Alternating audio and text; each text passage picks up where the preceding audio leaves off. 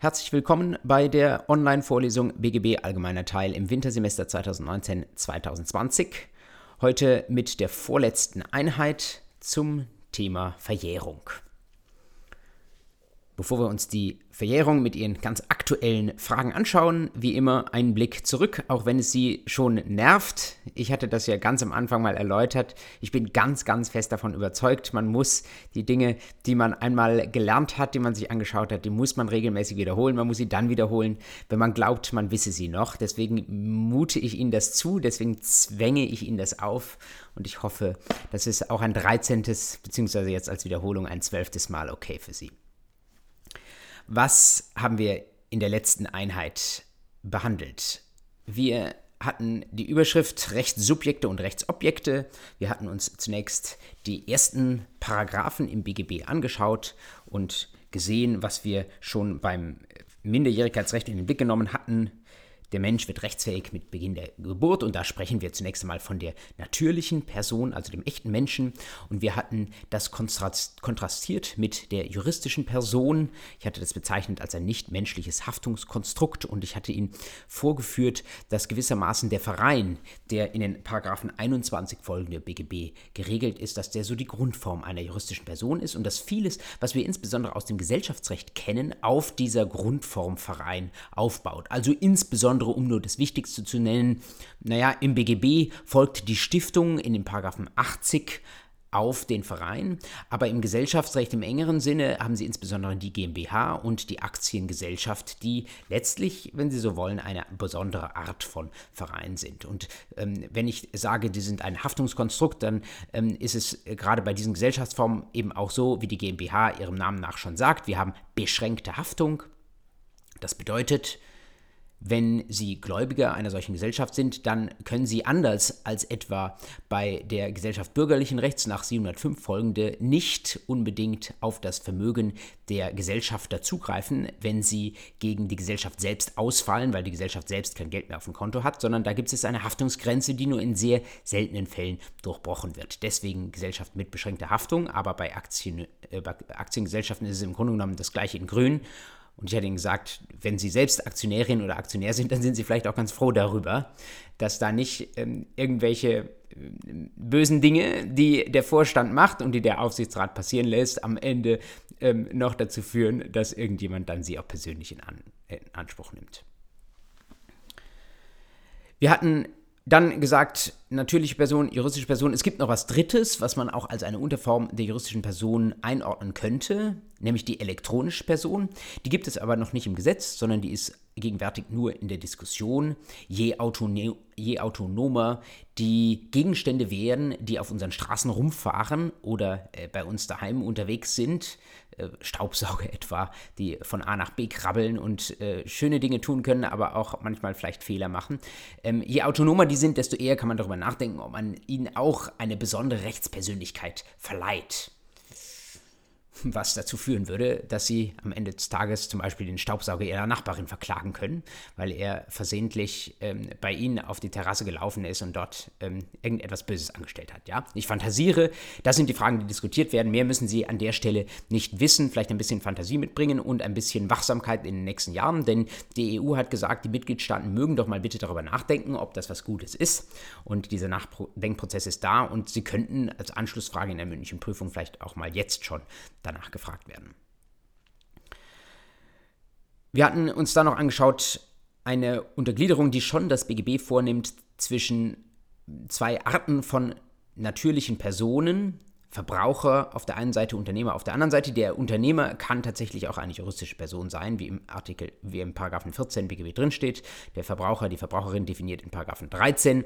Und ich hatte ihn so ein bisschen angerissen, welche Folgen das hat, diese Unterscheidung später im Schuldrecht, was ja noch nicht Gegenstand dieser Vorlesung ist. Im Wesentlichen äh, haben Sie sich vielleicht gemerkt, die Definition eines Verbrauchervertrags in 310 Absatz 3 BGB, wo drin steht, auf der einen Seite ein Verbraucher, auf der anderen Seite eine Unternehmerin, dann gelten Sonderregeln für diese Verträge, Sonderregeln, die insbesondere europäisch veranlasst sind, weil die EU da über Richtlinien im Wesentlichen vorgegeben hat, was Verbraucherrechte in den was es an Verbraucherrechten in den Mitgliedstaaten so alles geben soll. Das, was wir nun schon seit 20 Jahren im Kaufrecht drin haben, insbesondere im Verbrauchsgüterkaufrecht, vieles aus dem AGB-Recht, vieles aus dem Verbraucherkreditrecht. Das sind alles Dinge, die die EU vorgegeben hat. Davon war nicht überhaupt nichts vorher im BGB drin, aber jetzt ist es doch mit der Handschrift der EU bei uns im BGB drin und dann eben auch nicht nur bei uns im BGB, sondern in allen europäischen Zivilrechtskodifikationen gleichermaßen. Und ich hatte Ihnen auch schon einen Vorausblick gegeben auf etwas, was jetzt demnächst kommt. Wir haben neue Richtlinien der Europäischen Union, insbesondere für Verträge über die Bereitstellung digitaler Inhalte und digitaler Dienstleistungen, also Cloud-Services zum Beispiel, wenn Sie ein Netflix-Abo haben und so weiter. Da gibt es bisher keine besonderen Vertragstypen im Schuldrecht drin und die kommen, die müssen umgesetzt werden innerhalb der nächsten ein bis zwei Jahre und sie werden spätestens ab Anfang 2022 da neue Regeln im BGB drin sehen und die werden dann unmittelbar Examensgegenstand sein. Viele von Ihnen werden erst 2022 oder später das Examen schreiben. Ähm, also haben Sie das direkt im Blick, dann sind Sie später nicht überrascht, wenn Ihnen das vielleicht während des Repetitoriums irgendwann zwischendurch reinschneit. Das war der Blick auf die Rechtssubjekte, also auf die Personen, die im BGB handeln können. Wir hatten gleichzeitig gesagt, das ist nicht alles. Es gibt auch Rechtsobjekte. Und die Rechtsobjekte sind insbesondere Sachen und Tiere. Da sind wir in den Paragraphen 90 folgende BGB drin. Rechtsobjekt deswegen, weil eine Sache, jedenfalls in Abwesenheit einer elektronischen Person, nicht selbst Inhaber von Rechten und Pflichten sein kann. Ich hatte Ihnen das Beispiel Hund genannt, der jetzt keine Sache ist, aber 90a sagt, er ist quasi eine Sache oder wird wie eine behandelt. Der kann kein Eigentum haben, selbst ähm, wenn da jemand zum Beispiel in sein Testament reinschreibt, der Hund soll was erben. Solche Fälle hat es ja gegeben. Wir hatten waren dann eingegangen auf gewissermaßen ein Grundproblem der Sachdefinition aus 90, nämlich körperliche Gegenstände. Und wir hatten gesagt, na, in einer Welt, die sich immer weiter digitalisiert, ist das mit der Körperlichkeit so eine Sache ähm, wenn Sie Software runterladen und bekommen das nicht mehr auf einer CD zugeschickt, sondern das ist wirklich, wird alles direkt auf Ihrem Rechner installiert, dann fehlt es an der Körperlichkeit. Wenn Sie kein Geld mehr haben, das Sie anfassen können, sondern Bitcoins oder wenn Sie bestimmte Rechte haben, sogenannte Token, mit denen Sie bestimmte vielleicht Anteile an irgendwelchen Wert, Online-Wertgegenständen ähm, ja, digital verbrieft haben, dann ist das alles etwas, was unter diese Körperlichkeit nach 90 BGB nicht subsumiert werden kann und wo sie suchen müssen, wie sie dann mit solchen Dingen klarkommen, wenn sie Vertragsgegenstände wären. Ich habe Ihnen die zentrale Vorschrift verraten in 453 Absatz 1 BGB, auch der wird im Schuldrecht noch mal wiederkehren. Der sagt im Wesentlichen, wenn wir keine Sache als Vertragsgegenstand haben, in dem konkreten Fall als Kaufgegenstand, dann äh, ist es ein Recht, äh, aber auch über Rechte kann man in ähnlicher Weise disponieren und da wenden wir einfach das Kaufrecht dann indirekt an. Was hingegen sehr wohl äh, Sache ist, auch wenn man das vielleicht im ersten Moment nicht denkt, sind Grundstücke und auch Eigentumswohnungen. Da haben sie unbewegliche Sachen. Sowas gibt es auch. Das gilt auch als Sache, so es denn abgegrenzt ist. Wir hatten uns dann kurz angeschaut die Unterscheidung der 91 und 92 nach vertretbaren und verbrauchbaren Sachen. Ich hatte Ihnen gesagt, vertretbare Sachen sind letztlich Sachen, die ersetzbar sind, weil sie nicht so einmalig sind, dass man nicht auch ein anderes Objekt gleicher Art dafür einsetzen könnte. Ich hatte Ihnen als Beispiel genannt den Sachdarlehensvertrag, wo es nicht darum geht, die konkrete übernommene Sache am Ende des, der Darlehenslaufzeit zurückzugeben, sondern einfach eine Sache gleichen Typs, eine vertretbare Sache. Und verbrauchbare Sachen hatten wir uns auch angeschaut, die Unterscheidung aus 92. Es ist ganz klar, wenn Sie etwas aufessen, dann ist es weg, dann ist es verbrauchbar. Aber ich hatte Ihnen den Knochen eines Hundes als Beispiel gegeben, ähm, dafür, wo etwas nicht verbraucht wird, sondern vielleicht allenfalls abgenutzt wird diese Vorschriften, wie ich gesagt hatte, auch nicht übermäßig examensrelevant, aber Sie dürfen davon mal gehört haben. Wesentlich wichtiger dann die Diskussion um Bestandteile einer Sache und dort die wichtigste Unterscheidung zwischen wesentlich und unwesentlich.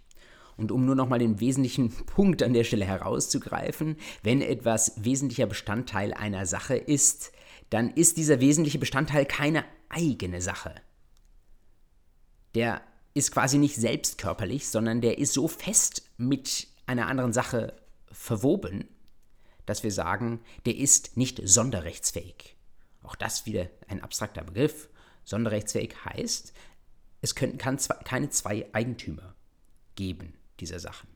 Beispiel, das ich Ihnen gebracht hatte, eine Seite in Ihrem Gesetzbuch, das Sie in der Hand halten, das war sicherlich mal ein loses Blatt Papier, aber in dem Moment, wo das in das BGB, äh, in unserem Fall jetzt hier eingenäht ist, da ist es zum wesentlichen Bestandteil dieses Buches geworden. Und entscheidendes Kriterium ist, wenn wir das jetzt rausreißen, dann geht das Buch kaputt und der Wert des Buches ist weg. Deswegen, ähm, wenn das Papier mit der Seite 21, die ich jetzt gerade hier in der Hand habe, wenn das ursprünglich mal jemandem anders gehörte als das andere Papier oder als der Umschlag dieses Buches und dann wurde es zusammengefügt, dann wird es wesentlicher Bestandteil, dann kann es nur noch einen eigenen einen einheitlichen Eigentümer geben und ich hatte sie verwiesen auf die sachenrechtlichen Vorschriften der 946 folgende BGB, wo äh, es darum geht, wie ist das womöglich auszugleichen, wenn ich das Eigentum verliere, dadurch, dass meine Sache, wenn Sie so wollen, einer anderen Sache anwächst.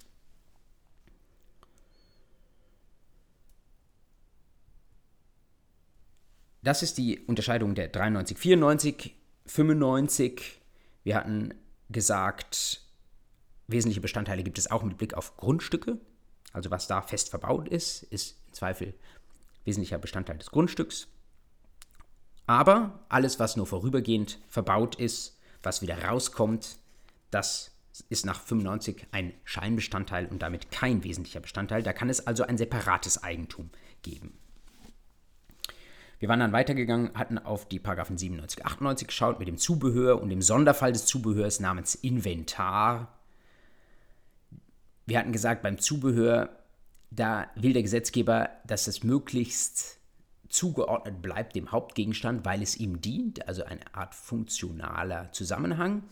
Zubehör ist nicht muss nicht wesentlicher Bestandteil sein, sondern es ist eine, ist vielmehr sogar kein wesentlicher Bestandteil, sondern ist eine andere Sache, wo separates Eigentum bestehen kann. Aber wir haben viele Zweifelsregelungen im BGB, wo man sagt, wenn ich zum Beispiel als Gläubiger auf ein mir als Sicherung gegebenes Grundstück zugreife, zum Beispiel auf Grundlage einer Grundschuld oder Hypothek, und wenn dann auf diesem Grundstück was rumsteht, Zubehör oder im engeren Sinne Inventar, etwas rumsteht, was diesem Grundstück zu dienen bestimmt ist, dann darf ich im Zweifel auch auf dieses Inventar, auf dieses Zubehör zugreifen. Wir hatten als einen Standardfall herausgegriffen die Einbauküche als einen Fall, der die Gerichte immer wieder beschäftigt und auch die Examensklausuren immer wieder füllt und hatten gesagt, da kann man häufig über beides diskutieren, wesentlicher Bestandteil und Zubehör.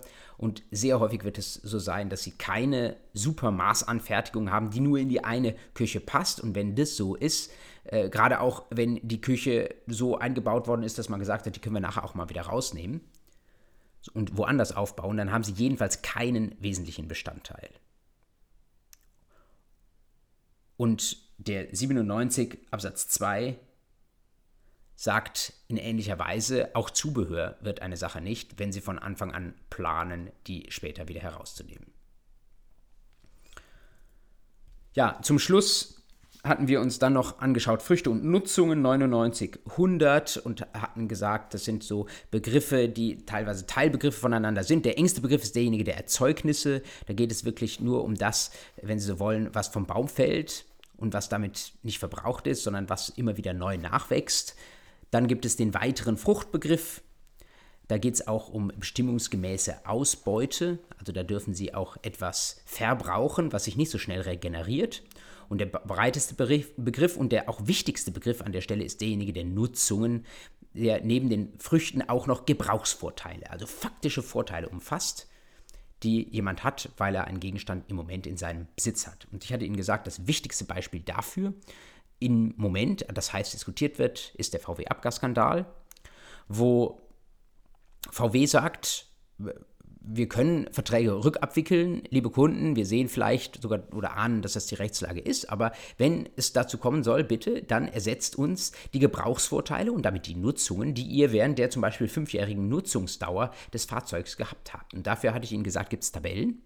Und diese Tabellen sind nicht zu schmal bemessen, sondern der Nutzungsersatz ist eher großzügig. Und das ist ein Riesenproblem für die VW-Autokäufer, ähm, weil diese pauschalierte Nutzungsersatzzahlung, wenn sie sie denn tatsächlich schulden, was noch nicht höchstrichterlich geklärt ist, dann äh, könnte es sein, dass es den Vorteil, den sie aus dieser ganzen Klagethematik rund um den Abgasskandal herausholen, dass es den völlig wieder auszehrt und sie am Ende des Tages sogar mit leeren Händen dastehen oder weniger haben, als sie vorher hatten. Man äh, darf vielleicht vermuten, dass das die Strategie ist von VW und seiner Rechtsvertreter.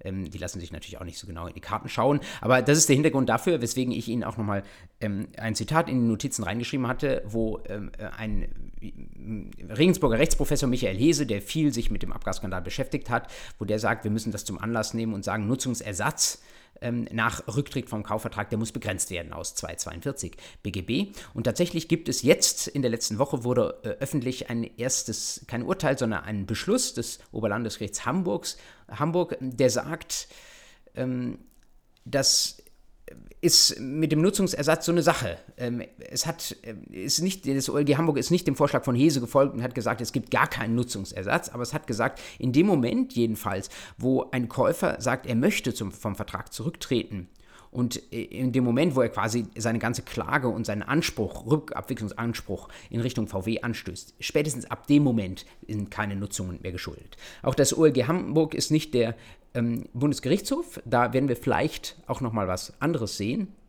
Oder äh, vielleicht gibt es doch sogar noch ein Gericht, das sich der Ansicht von Hese, die ja sehr nutzerfreundlich, sehr kundenfreundlich wäre, anschließt. Ähm, aber das Thema ist noch offen und damit wahnsinnig interessant für Examensklausuren. Letzten Punkt, den wir uns beim letzten Mal angeschaut haben, war die Sache mit den Tieren. Da hatte ich jetzt eben schon gesagt, Tiere werden nach 90a in gewissermaßen wie Sachen behandelt. Häufig sind es Pferde, ähm, ich hatte Ihnen noch den Hinweis gegeben auf das Tier, was im BGB eine besondere Rolle spielt, nämlich die Biene im Sachenrecht in 961 folgende. Das sind keine schweren Vorschriften, aber Sie dürfen mal gehört haben oder dürfen allergisch reagieren darauf, wenn Ihnen jemand in der mündlichen Prüfung einen Bienenfall stellt, weil Sie dann wissen, das müssen Sie jetzt nicht nur ähm, aus ähm, irgendwelchen allgemeinen Erwägungen herauslösen, sondern da gibt es Normen dazu, 961 bis 964 BGB. So viel zur Wiederholung der letzten Einheit zu Rechtsobjekten und Rechtssubjekten. Jetzt gehen wir rein in unsere 13. Einheit zum Verjährungsrecht. Was sind die Vorschriften, mit denen wir uns an der Stelle beschäftigen? Wir müssen von dem, was wir letzte äh, Woche gemacht haben, ein bisschen weiter vorblättern. Und während wir das tun, ähm, sehen Sie viele Vorschriften, mit denen wir uns schon beschäftigt haben, was für Sie hoffentlich ein gutes Gefühl ist, dass es keine böhmischen Dörfer mehr für Sie sind. Also die 116 folgende, diese ganzen Anfechtungsvorschriften, die haben wir gehabt. Wir haben uns äh, mit den 125 folgende, mit Formmängeln beschäftigt.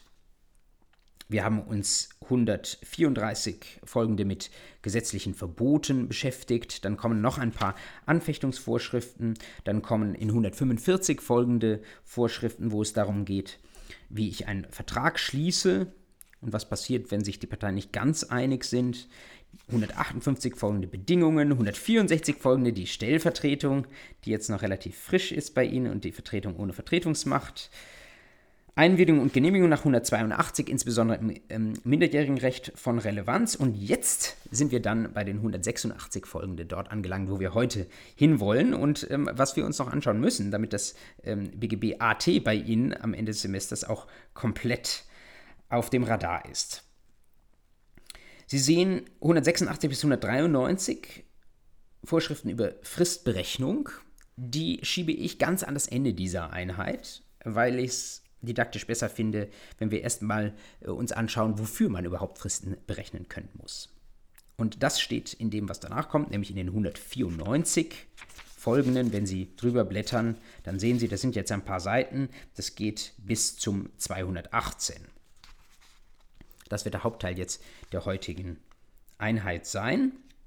Und wir fangen tatsächlich auch hier wieder nicht am Beginn an, sondern fangen am Ende an. Schauen Sie mal in den Paragraphen 214 hinein. Paragraph 214 Absatz 1 sagt, nach Eintritt der Verjährung ist der Schuldner berechtigt, die Leistung zu verweigern. Schuldner ist berechtigt, die Leistung zu verweigern. Er muss das nicht tun, er kann weiterhin leisten, aber er ist berechtigt dazu. Das ist die zentrale Vorschrift, an der Sie eine Verjährungsthematik immer aufhängen. Und zwar gerade auch deswegen, weil die Verjährung eine Einrede ist, so nennt man das, die erhoben werden muss. Wenn ich berechtigt bin, es zu verweigern, dann heißt es, ich muss im Zweifel diese Verweigerung auch aussprechen. Das heißt, wenn Sie in der Klausur eine Verjährungsproblematik feststellen, dann, nun gut, wenn noch keine Geltendmachung dieser Einrede vorliegt, dann können Sie das vielleicht ganz am Ende sagen, sie müsste noch geltend gemacht werden, aber in vielen Fällen wird es so sein, dass eine Seite sich auf die Verjährung beruft. Und das ist genau das, was in 214 Absatz 1 drinsteht. Deswegen ist es gut, an der Stelle ähm, mit der Rechtsfolge regelmäßig zu beginnen. Ich habe das jetzt mal in dieser Folie sehr plakativ umgesetzt mit einem großen Stoppschild und habe darunter angedeutet, es wird noch ein bisschen komplizierter als das, was wir in 214 Absatz 1 drin lesen, was sich allein schon daraus ergibt, dass die Paragraphen noch ein bisschen weitergehen bis zum 218. Das ist aber tatsächlich auch examensrelevanter Kern, den wir uns bis zum letzten Punkt des 218 tatsächlich auch anschauen müssen. Das erste, was wir uns gerade schon ähm, angesehen haben, da steht jetzt ähm, bei mir links oben in der Grafik kein Leistungsanspruch bei einer Geltendmachung der Ver Jährung, also die, der Anspruch ist nicht durchsetzbar. Da gibt es ein Stoppzeichen, das diesem Leistungsanspruch entgegengesetzt werden kann. Es gibt allerdings auch noch eine andere Seite. Das ist das, was ich jetzt hier rechts oben in die Sprechblase reingeschrieben habe. Und da steht im 214 Absatz 2 drin. Das zur Befriedigung eines verjährten Anspruchs geleistete kann nicht zurückgefordert werden, auch wenn jemand in Unkenntnis der Verjährung geleistet hat. Was heißt das? Nun, ich kann mich zwar, wenn gegen mich ein Anspruch geltend gemacht wird, kann ich mich auf die Verjährung berufen. Ich kann sagen, das ist zu lange her. Aber ich kann diesen Anspruch trotzdem noch erfüllen. Und wenn ich so blöd bin, ihn zu erfüllen, vielleicht weil ich die Verjährungsproblematik nicht sehe, dann habe ich ihn trotzdem erfüllt. Dann kann ich nicht im Nachhinein nach der Erfüllung hingehen und sagen, ach, ich hätte ja damals die Einrede der Verjährung erheben können, jetzt will ich es doch wieder zurückhaben, zum Beispiel aus Bereicherungsrecht oder so etwas. Das geht nicht. Sie können das auch im klassischen Anspruchsprüfungsschema verorten. Das werden Sie ja nicht in jeder Klausur so bringen, aber Sie haben es sicherlich aus Ihrer Erstsemester AG im Kopf, dass man, wenn man Ansprüche prüft, zunächst gedanklich zumindest damit beginnt, äh, zu fragen, ob ein Anspruch entstanden ist, dann auf der zweiten Stufe fragt, ob ein Anspruch erloschen ist oder untergegangen, wie manche auch sagen, und auf der dritten ähm, Stufe fragt, ob ein Anspruch durchsetzbar ist. Die Einrede der Verjährung ist etwas, was auf der dritten Stufe spielt. Das heißt, der Anspruch ist nicht erloschen. Auf der zweiten Stufe würden Sie noch Ja sagen. Und er ist nur nicht durchsetzbar, wenn mein Gegenüber die Einrede erhebt. Weil er nicht erloschen ist, kann er erfüllt werden. Und wenn er erfüllt wird, ist er natürlich weg. Aber dann hat es trotzdem einen Rechtsgrund, dass ich gezahlt habe, auch wenn ich zu blöd war zu erkennen, dass ich eine Einrede hätte erheben können. Im Fall des 214 Absatz 2 hat der Gläubiger natürlich Glück. Der Schuldner könnte die Einrede geltend machen, ist zu doof dazu, macht's nicht, zahlt trotzdem, also bekomme ich als Gläubiger trotzdem noch was. Wunderbar. Es gibt einige andere Fälle, da muss ich nicht auf die Unbedarftheit meines Gegenübers, meines Schuldners hoffen, sondern da kann ich selbst als Gläubiger noch etwas tun, obwohl mein Anspruch eigentlich verjährt wäre. Und das sind die Fälle des 215 und 216 BGB. Paragraph 215. Die Verjährung schließt die Aufrechnung und die Geltendmachung eines Zurückbehaltungsrechts nicht aus, wenn der Anspruch in dem Zeitpunkt noch nicht verjährt war, in dem er erstmals aufgerechnet oder die Leistung verweigert werden konnte. Auch das hängt damit zusammen, dass wir sagen, mein Anspruch ist zwar verjährt, aber er ist immer noch erfüllbar. Und wenn ich einen erfüllbaren Anspruch habe, dann kann ich tatsächlich aufrechnen. Wenn Sie jetzt in einem der frühen Semester sind, dann wissen Sie vielleicht noch nicht, was eine Aufrechnung ist. Das steht tatsächlich auch im Schuldrecht drin, das heißt, das kommt noch. Ähm, versuchen Sie es vielleicht mal so ein bisschen ähm, nachzuvollziehen. 387 folgende BGB steht das. Ähm, aufrechnen ist sowas ähnliches wie verrechnen, das ist einfach ein juristischer Begriff dafür und bedeutet, Es ist nicht nur so, dass ich gegen meine Schuldnerin eine Forderung in Höhe von 100 Euro habe, äh, sondern sie hat auch noch eine gegen mich in gleicher Höhe oder in anderer Höhe. Sagen wir mal zur Vereinfachung äh, in gleicher Höhe. Sie kann von mir aus ganz anderem Grund auch noch 100 Euro verlangen.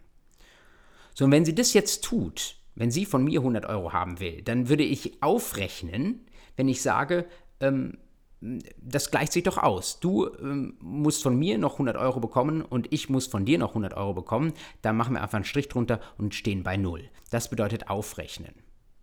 Und das kann ich noch, auch wenn ich meinen eigenen 100-Euro-Anspruch nicht mehr durchsetzen kann. Wenn sie einen Anspruch gegen mich geltend macht, dann kann ich diese Aufrechnung doch erklären unter der Voraussetzung 215 Alternative 1, dass ich auch diese Aufrechnungsmöglichkeit bereits hatte, als bevor meine Forderung verjährt ist. Stellen Sie sich vor, Sie haben eine Forderung gegen Ihre Vermieterin, aus welchen Gründen auch immer. Sie sind zum Beispiel in Vorleistung gegangen mit Blick auf ähm, einen Handwerker, der bei Ihnen irgendwas gemacht hat, aber eigentlich ist sie dazu verpflichtet, das zu zahlen. Und das ist nun schon einige Jahre her und es ist verjährt. Und jetzt schulden Sie natürlich jeden Monat neu Ihre Miete. Und jetzt kommen Sie irgendwann mal auf den Gedanken und sagen, ähm, jetzt zahle ich mal die Miete nicht, ich verrechne das, ich rechne auf, denn ich habe ja noch die Forderung wegen des Handwerkers, wo ich in Vorleistung gegangen bin. Dann sagt uns der 215 Alternative 1, das können Sie im Grundsatz auch nach der Verjährung tun, aber nur dann, wenn es hier um eine Mietforderung geht, die aus der Zeit vor Verjährungseintritt rührte. Also eine alte Mietforderung, bevor die Verjährung ihres, äh, ihrer Handwerkerübernahmeforderung herrührt, äh, die aus der Zeit rührt, die können Sie noch per Aufrechnung geltend machen, weil Sie auch damals hätten aufrechnen können. Aber wenn die Sache, wenn Ihr Anspruch verjährt ist, weil das mit dem Handwerker schon so lange zurückliegt und jetzt nach der Verjährung entsteht eine neue Mietforderung Ihrer Vermieterin, dann können Sie das nicht mehr ähm, aufrechnen. Für diejenigen von Ihnen, die jetzt noch kein Schuldrecht gemacht haben, was nicht wenige sein werden, ähm, vielleicht ein bisschen abstrakt, ein bisschen schwer zu verstehen. Ähm, ich glaube aber, ähm, wichtig ist, dass Sie hier mal gesehen haben, da gibt es so eine Verschaltung zum Aufrechnungsrecht und auch zum Zurückbehaltungsrecht. Und wenn Sie das dann im Schuldrecht machen, dann ähm, werden Sie wieder darauf zu sprechen kommen und dann ähm, läutet da hoffentlich eine Glocke. Ähm, das Schuldrecht können Sie ja vielleicht sogar auch im Laufe des Jahres noch mit mir machen. Wenn Sie das tun, dann werden wir diese Verbindung auf jeden Fall ziehen. In ähnlicher Weise der 216, da geht es um den Zugriff auf bestimmte Sicherungsmittel, das geht jetzt schon ins Sachenrecht rein und auch da ist es so, da habe ich gewissermaßen schon was in der Hand als Gläubiger und was ich in der Hand habe, das soll mir durch die Verjährung nicht aus der Hand geschlagen werden. Letzter Hinweis an der Stelle zu einem großen aktuellen Fall. Sie wissen, welchen ich meine, den VW-Abgasskandal. Da wird sehr viel über Verjährung gesprochen und wir kommen nachher nochmal zu einem aktuellen Fall, wo äh, da eine besonders streitige Rechtsfrage aufgeworfen wurde. Ähm, da äh, gehen inzwischen viele davon aus, dass wir aktuell Verjährung haben. Und dann äh, die Frage, was ist dann noch möglich? Ähm, das, was in den 214 Absatz 2, 215, 216 ähm, drinsteht, das wäre im Grundsatz möglich. Das bedeutet, wenn Sie von Verjährung ausgehen, sodass die Kunden keine Rechte mehr hätten gegen VW, ähm, dann ähm, könnten Sie als Kundin darauf hoffen, dass VW 214 Absatz 2 äh, so blöd ist, doch noch zu zahlen, obwohl schon verjährt ist. Das werden Sie wahrscheinlich nicht tun. Äh, da könnten Sie als Kunde noch aufrechnen nach 215 Alternative 1, wenn Sie ohnehin noch eine andere Forderung gegen VW haben. Das ist allerdings auch relativ unwahrscheinlich. Ähm, ein Sicherungsmittel 216 gegen VW haben Sie wahrscheinlich auch nicht in der Hand, also sehr schwer. Äh, und dann gibt es noch eine ganz, ganz entlegene Norm, jetzt weit ab des BGB AT, über die man aber noch nachdenken kann. Das tut bisher keiner in der Rechtsprechung, aber wenn Sie sich mal die Kommentierung dazu anschauen, ähm, dann werden Sie sehen, das ist gar nicht so weit hergeholt. Äh, ist jetzt wirklich nur ein Exkurs, aber wenn Sie mal in den 852 BGB reinschauen, das ist eine Vorschrift aus dem Deliktsrecht, da steht drin, selbst wenn die Verjährung eingetreten ist, wenn der ganzen Sache eine, Delikts, eine deliktische Tat, ein Delikt zugrunde liegt, und bei arglästiger Schädigung 826 kann man schon darüber sprechen, wie beim Abgasskandal. Dann sind die Vorteile, die der Deliktsschuldner hat, die sind auch nach Eintritt der Verjährung noch herauszugeben. Und ganz vorsichtig gesagt, das könnte bedeuten, dass sie etwas machen, was das Schuldrecht Naturalrestitution nennt, nämlich alles wieder zurück auf Null, so ähnlich wie eine Rückabwicklung nach Rücktritt. Und dann würden doch nach Eintritt der Verjährung die Kunden tatsächlich auch noch was bekommen. Wie gesagt, im Moment wird das eigentlich noch nicht diskutiert, aber es ist noch viel Zeit. Der VW-Fall wird uns noch einige Zeit beschäftigen und vielleicht kommt irgendwann mal einer ähm, auf den Trichter. Äh, Wäre eine schöne, ein schöner Anwendungsfall und ein sehr breiter Anwendungsfall für eine eigentlich sehr seltene und sehr entlegene Norm. Zurück bei uns in der Verjährung. Wir haben gesagt, Sie beginnen in der Prüfung mit der Rechtsfolge gewissermaßen. Häufig wird das dann nur der 214 Absatz 1 sein, nämlich dass Sie sagen, das ist geltend zu machen als Leistungsverweigerungsrecht und der Anspruch ist dann nicht durchsetzbar, wenn denn die Voraussetzungen der Verjährung ähm, vorliegen. Die Frage ist, was sind denn die Voraussetzungen der Verjährung? Was kann denn überhaupt verjähren und was sind dann die Voraussetzungen dafür, dass etwas verjährt? Und dazu müssen wir jetzt einen Sprung machen an den Beginn des Verjährungsrechts in den Paragraphen 194. Der 194 sagt ganz klar, was verjähren kann, nämlich das Recht von einem anderen ein Tun oder Unterlassen zu verlangen. Und dahinter sehen Sie einen Klammerzusatz, das ist wiederum eine Legaldefinition. In der Klammer steht drin Anspruch. Also wenn Sie mal jemand in der mündlichen Prüfung fragt, was ist eigentlich ein Anspruch, dann verweisen Sie auch jenseits des Verwehrung, Verjährungsrechts auf den 194 Absatz 1 und sagen, ein Anspruch ist ein Recht von einem anderen, ein Tun oder Unterlassen zu verlangen. Womöglich gibt es eine spitzfindige Prüferin, die sie dann auch noch fragt, ja, Anspruch, da gibt es ja noch so Sachen wie Rechte oder Forderungen. Was ist denn der Unterschied zwischen einem Anspruch und einer Forderung? Manche sehen da keinen Unterschied. Die sagen, das ist synonym. Aber nicht wenige sagen, da gibt es einen Unterschied, nämlich die Forderung ist der engere Begriff. Enger deswegen, weil eine Forderung ein besonderer Anspruch ist, nämlich ein schuldrechtlicher, dem ein Schuldverhältnis zugrunde liegt. Um Ihnen ein Beispiel zu geben, Sie kennen vielleicht auch schon im ersten Semester den 985 aus dem Sachenrecht.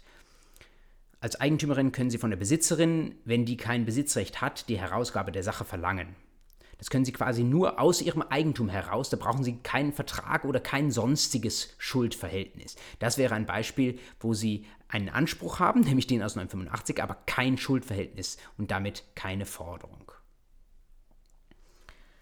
Jetzt sagt uns der 194 Absatz 1, den wir eben betrachtet haben, verjähren können nur Ansprüche. Jetzt ist die Großfrage, ja, ist denn nicht hier alles ein Anspruch, über das wir im bürgerlichen Recht sprechen? Was sollte denn sonst vielleicht verjähren können? Und da gibt es einen sehr bekannten Fehlschluss, einen äh, quasi typischen Irrweg, den äh, wahrscheinlich jeder Jurist, jede Juristin schon einmal beschritten hat und den sie auch beschreiten, wenn es ihnen nicht einer sagt, weil sie das sonst nicht miteinander verknüpfen. Vielleicht können Sie sich an den 194 Absatz 1, wenn Sie das dürfen, schriftlich, sonst gedanklich, den 218 BGB herankommentieren. Der 218, der betrifft nämlich die Fälle, wo Sie gerade keinen Anspruch haben und trotzdem die Verjährung ein Thema ist. Der Paradefall hier sind Gestaltungsrechte. Was sind Gestaltungsrechte? Das ist etwas, was Sie dann auch im Schuldrecht sehen, wo wir aber, glaube ich, auch schon mal am Rande dran entlang vorbeigegangen sind. Zum Beispiel der Rücktritt oder die Minderung eines Kaufpreises. Bleiben wir vielleicht für den Moment mal beim Rücktritt stehen. Das Rücktrittsrecht im Schuldrecht 323 unter anderem sagt, es gibt bestimmte Gründe, wo sie sagen, da können sie sich von einem Vertrag einseitig wieder verabschieden. Zum Beispiel, weil klar ist, dass ihr Vertragspartner nicht mehr liefern wird. Sie haben dem vielleicht sogar eine Frist gesetzt und er hat nicht geliefert und jetzt sagt das Gesetz, okay, da müssen Sie nicht länger warten, dann dürfen Sie sagen, Sie verabschieden sich wieder vom Vertrag. Das ist der Rücktritt. Der Rücktritt als solcher ist aber kein Anspruch, sondern mit dem Rücktritt, da gestaltet man den Vertrag um in ein Rückgewehrschuldverhältnis, darüber hatten wir schon einmal gesprochen. Und aus diesem Rückgewährschuldverhältnis gibt es dann Ansprüche, gesetzliche Ansprüche aus insbesondere 346 BGB, nämlich auf Rückabwicklung des Kaufvertrags. Aber der Rücktritt als solcher ist ein Recht, das Sie haben. Sie können diesen Rücktritt erklären, ebenso wie die Minderung des Kaufpreises, wenn das nicht ganz in Ordnung war, was Sie da gekauft haben. Aber es ist eben kein Anspruch. Und weil es kein Anspruch ist, sagt 194 Absatz 1, das kann nicht verjähren. Und das führt sie wiederum zu der Folgefrage, ob, wenn das nicht verjähren kann, das Rücktrittsrecht, ob sie das dann ewig ausüben können. Das wäre ja schön. Nehmen Sie wiederum die VW-Abgasfälle. Da geht es ja in vielen Fällen tatsächlich um Rücktritt vom Kaufvertrag. Und ich habe eben gesagt, da ist was verjährt und deswegen ist Verjährung ein Thema. Aber man kann schon fragen, ja, was soll denn da verjährt sein? Ähm, wenn ein Rücktritt ein Gestaltungsrecht ist und kein Anspruch, dann kann er ja der Rücktritt ja gerade nicht verjähren. Und dann müsste es doch so sein, dass ich noch 20 äh, oder 40 Jahre nach meinem VW Golf Kaufvertrag sagen kann, jetzt trete ich zurück. Und daraus ergibt sich dann ein Rückgewehrschuldverhältnis mit ganz neuen Ansprüchen, die ganz frisch sind, weil das gerade erst umgestaltet wurde. Diese Ansprüche sind noch ganz frisch, damit nicht verjährt und wunderbar. Dann kann ich doch ähm, entsprechende Rechte auch nach vielen Jahrzehnten noch geltend machen. Das wäre seltsam und das ist auch nicht die Rechtslage, aber das können Sie nicht einfach nur aus der Lameng nehmen, das müssen Sie ähm, normativ verorten und der Grund hierfür ist tatsächlich der 218. Lesen wir ihn mal zusammen. Der Rücktritt, jedenfalls der Rücktritt wegen nicht oder nicht vertragsgemäß erbrachter Leistung, das ist so der Standardrücktritt und das wäre auch der Rücktritt in VW-Fällen, weil man sagt, ihr habt ein Auto versprochen, das ihr nicht geliefert habt der ist unwirksam, wenn der Anspruch auf die Leistung oder der Nacherfüllungsanspruch verjährt ist und die entsprechende Einrede geltend gemacht wird. Das bedeutet, der Rücktritt als solcher kann nicht verjähren, aber da gibt es so eine Krücke und die Krücke heißt Unwirksamkeit. Man sagt, der Rücktritt ist unmöglich, er ist unwirksam, er, man kann ihn nicht mehr wirksam erklären, wenn der Leistungsanspruch, der dessen unvollständige Erfüllung diesem Rücktritt zugrunde liegt, wenn der verjährt ist. Also, um wieder zurückzugehen zu den VW-Fällen, wenn ich ein mangelhaftes Auto bekomme und das Recht auf Neulieferung etwa eines ähm, Schad, eines nicht defekten Autos, wenn das verjährt ist, das wäre ein Anspruch, der sich dann aus dem Kaufrecht ergibt, dann sagt der 218 Absatz 1 Satz 1, dann ist auch ein Rücktritt unwirksam. Das ist eine sehr, sehr häufig geprüfte Examensmaterie. Und das kostet Sie mehr als nur zwei Punkte, wenn Sie sagen, der Rücktritt verjährt. Natürlich läuft das auf das Gleiche raus, weil Sie am Ende des Tages jemandem den Rücktritt verwehren, verwehren. Aber Sie machen einen ganz gravierenden Fehler, ähm, einfach von der rechtlichen Konstruktion her, weil Sie eben hier die Hilfsnorm des 218 brauchen. Ein paar kleine Ausnahmen habe ich Ihnen in die Notizen reingeschrieben. Wenn ich jetzt aufgrund von Verjährung des Hauptanspruchs nicht mehr zurücktreten kann, weil mein Rücktritt unwirksam wäre. Aber ich habe noch gar nicht den vollen Kaufpreis gezahlt. Dann sagt der 438 Absatz 4 und es gibt eine entsprechende Vorschrift im Werkvertragsrecht, dann muss ich das offene Geld nicht mehr zahlen. Ebenso im Recht der Minderung 438 Absatz 5, das wird uns aber im Schuldrecht noch ausführlich beschäftigen. Da sind gewissermaßen Sonderfälle, wo zwar mein Rücktritt äh, wegen zu langer Zeit die verstrichen ist, unwirksam ist, wo aber des, dennoch für mich nicht Hopfen und Malz verloren sind. Und das Kalkül ist eigentlich das gleiche wie in 215, 216. Ich habe ja noch was in der Hand, in diesem Fall den Kaufpreis, den ich noch nicht vollständig gezahlt habe. Was gibt es noch? Äh, zurück im 218 in Absatz 1 Satz 2 gibt es noch eine ähnliche Regelung, so ähnlich wie die Unwirksamkeit des Rücktritts bei Verjährung der Hauptforderung für Fälle der Unmöglichkeit oder Unverhältnismäßigkeit der Nacherfüllung. Also wenn die Nacherfüllung unverhältnismäßig sein sollte. Stellen Sie sich jetzt einfach mal hypothetisch vor, ein Gericht habe im Abgasskandal festgestellt, dass die Reparatur dieser Autos irgendwie VW 10.000 Euro kosten würde für jedes einzelne Auto, das wahrscheinlich unverhältnismäßig wäre, wo das Kaufrecht dann sagen würde, das müssen Sie nicht machen. In dem Fall ist der Leistungsanspruch oder der Nacherfüllungsanspruch nicht verjährt, sondern er ist erloschen wegen Unmöglichkeit oder Unverhältnismäßigkeit. Und dann schaut man einfach hypothetisch darauf, ob der Leistungsanspruch schon verjährt wäre. Ist auch wiederum eine Brücke ins Schuldrecht, können Sie vielleicht mal von gehört haben. Dann heißt es da im Satz 3 noch, 216 Absatz 2 Satz 2 bleibt unberührt. Das ist im Wesentlichen eine Regelung für Eigentumsvorbehalte, wo sich also jemand einen Trumpf noch in der Hand behält, nämlich das Eigentum, das erst übergehen soll, wenn der Kaufpreis voll gezahlt ist und wenn dann der Käufer irgendwas falsch macht, sodass ich eigentlich zurücktreten könnte, wenn ich dann aber wegen Verjährung ähm, meines Zahlungsanspruchs doch nicht mehr zurücktreten kann, aber doch noch das Vorbehaltseigentum in der Hand habe, dann sagt 216 Absatz 2 Satz 2, dann kann ich doch noch also wiederum als Rückausnahme vom Vertrag zurücktreten. Alles sehr, sehr verwinkelt und alles sehr verquickt hier mit dem Schuld- und Sachenrecht. Ich möchte an der Stelle nicht tiefer reingehen. Ich hoffe trotzdem, dass es Ihnen gedanklich hilft, einfach mal kurz abzuspeichern, dass es da einige Sonderfälle in 218 gibt, die natürlich in der Praxis selten sind, aber deswegen kommen sie in der Prüfung umso häufiger vor.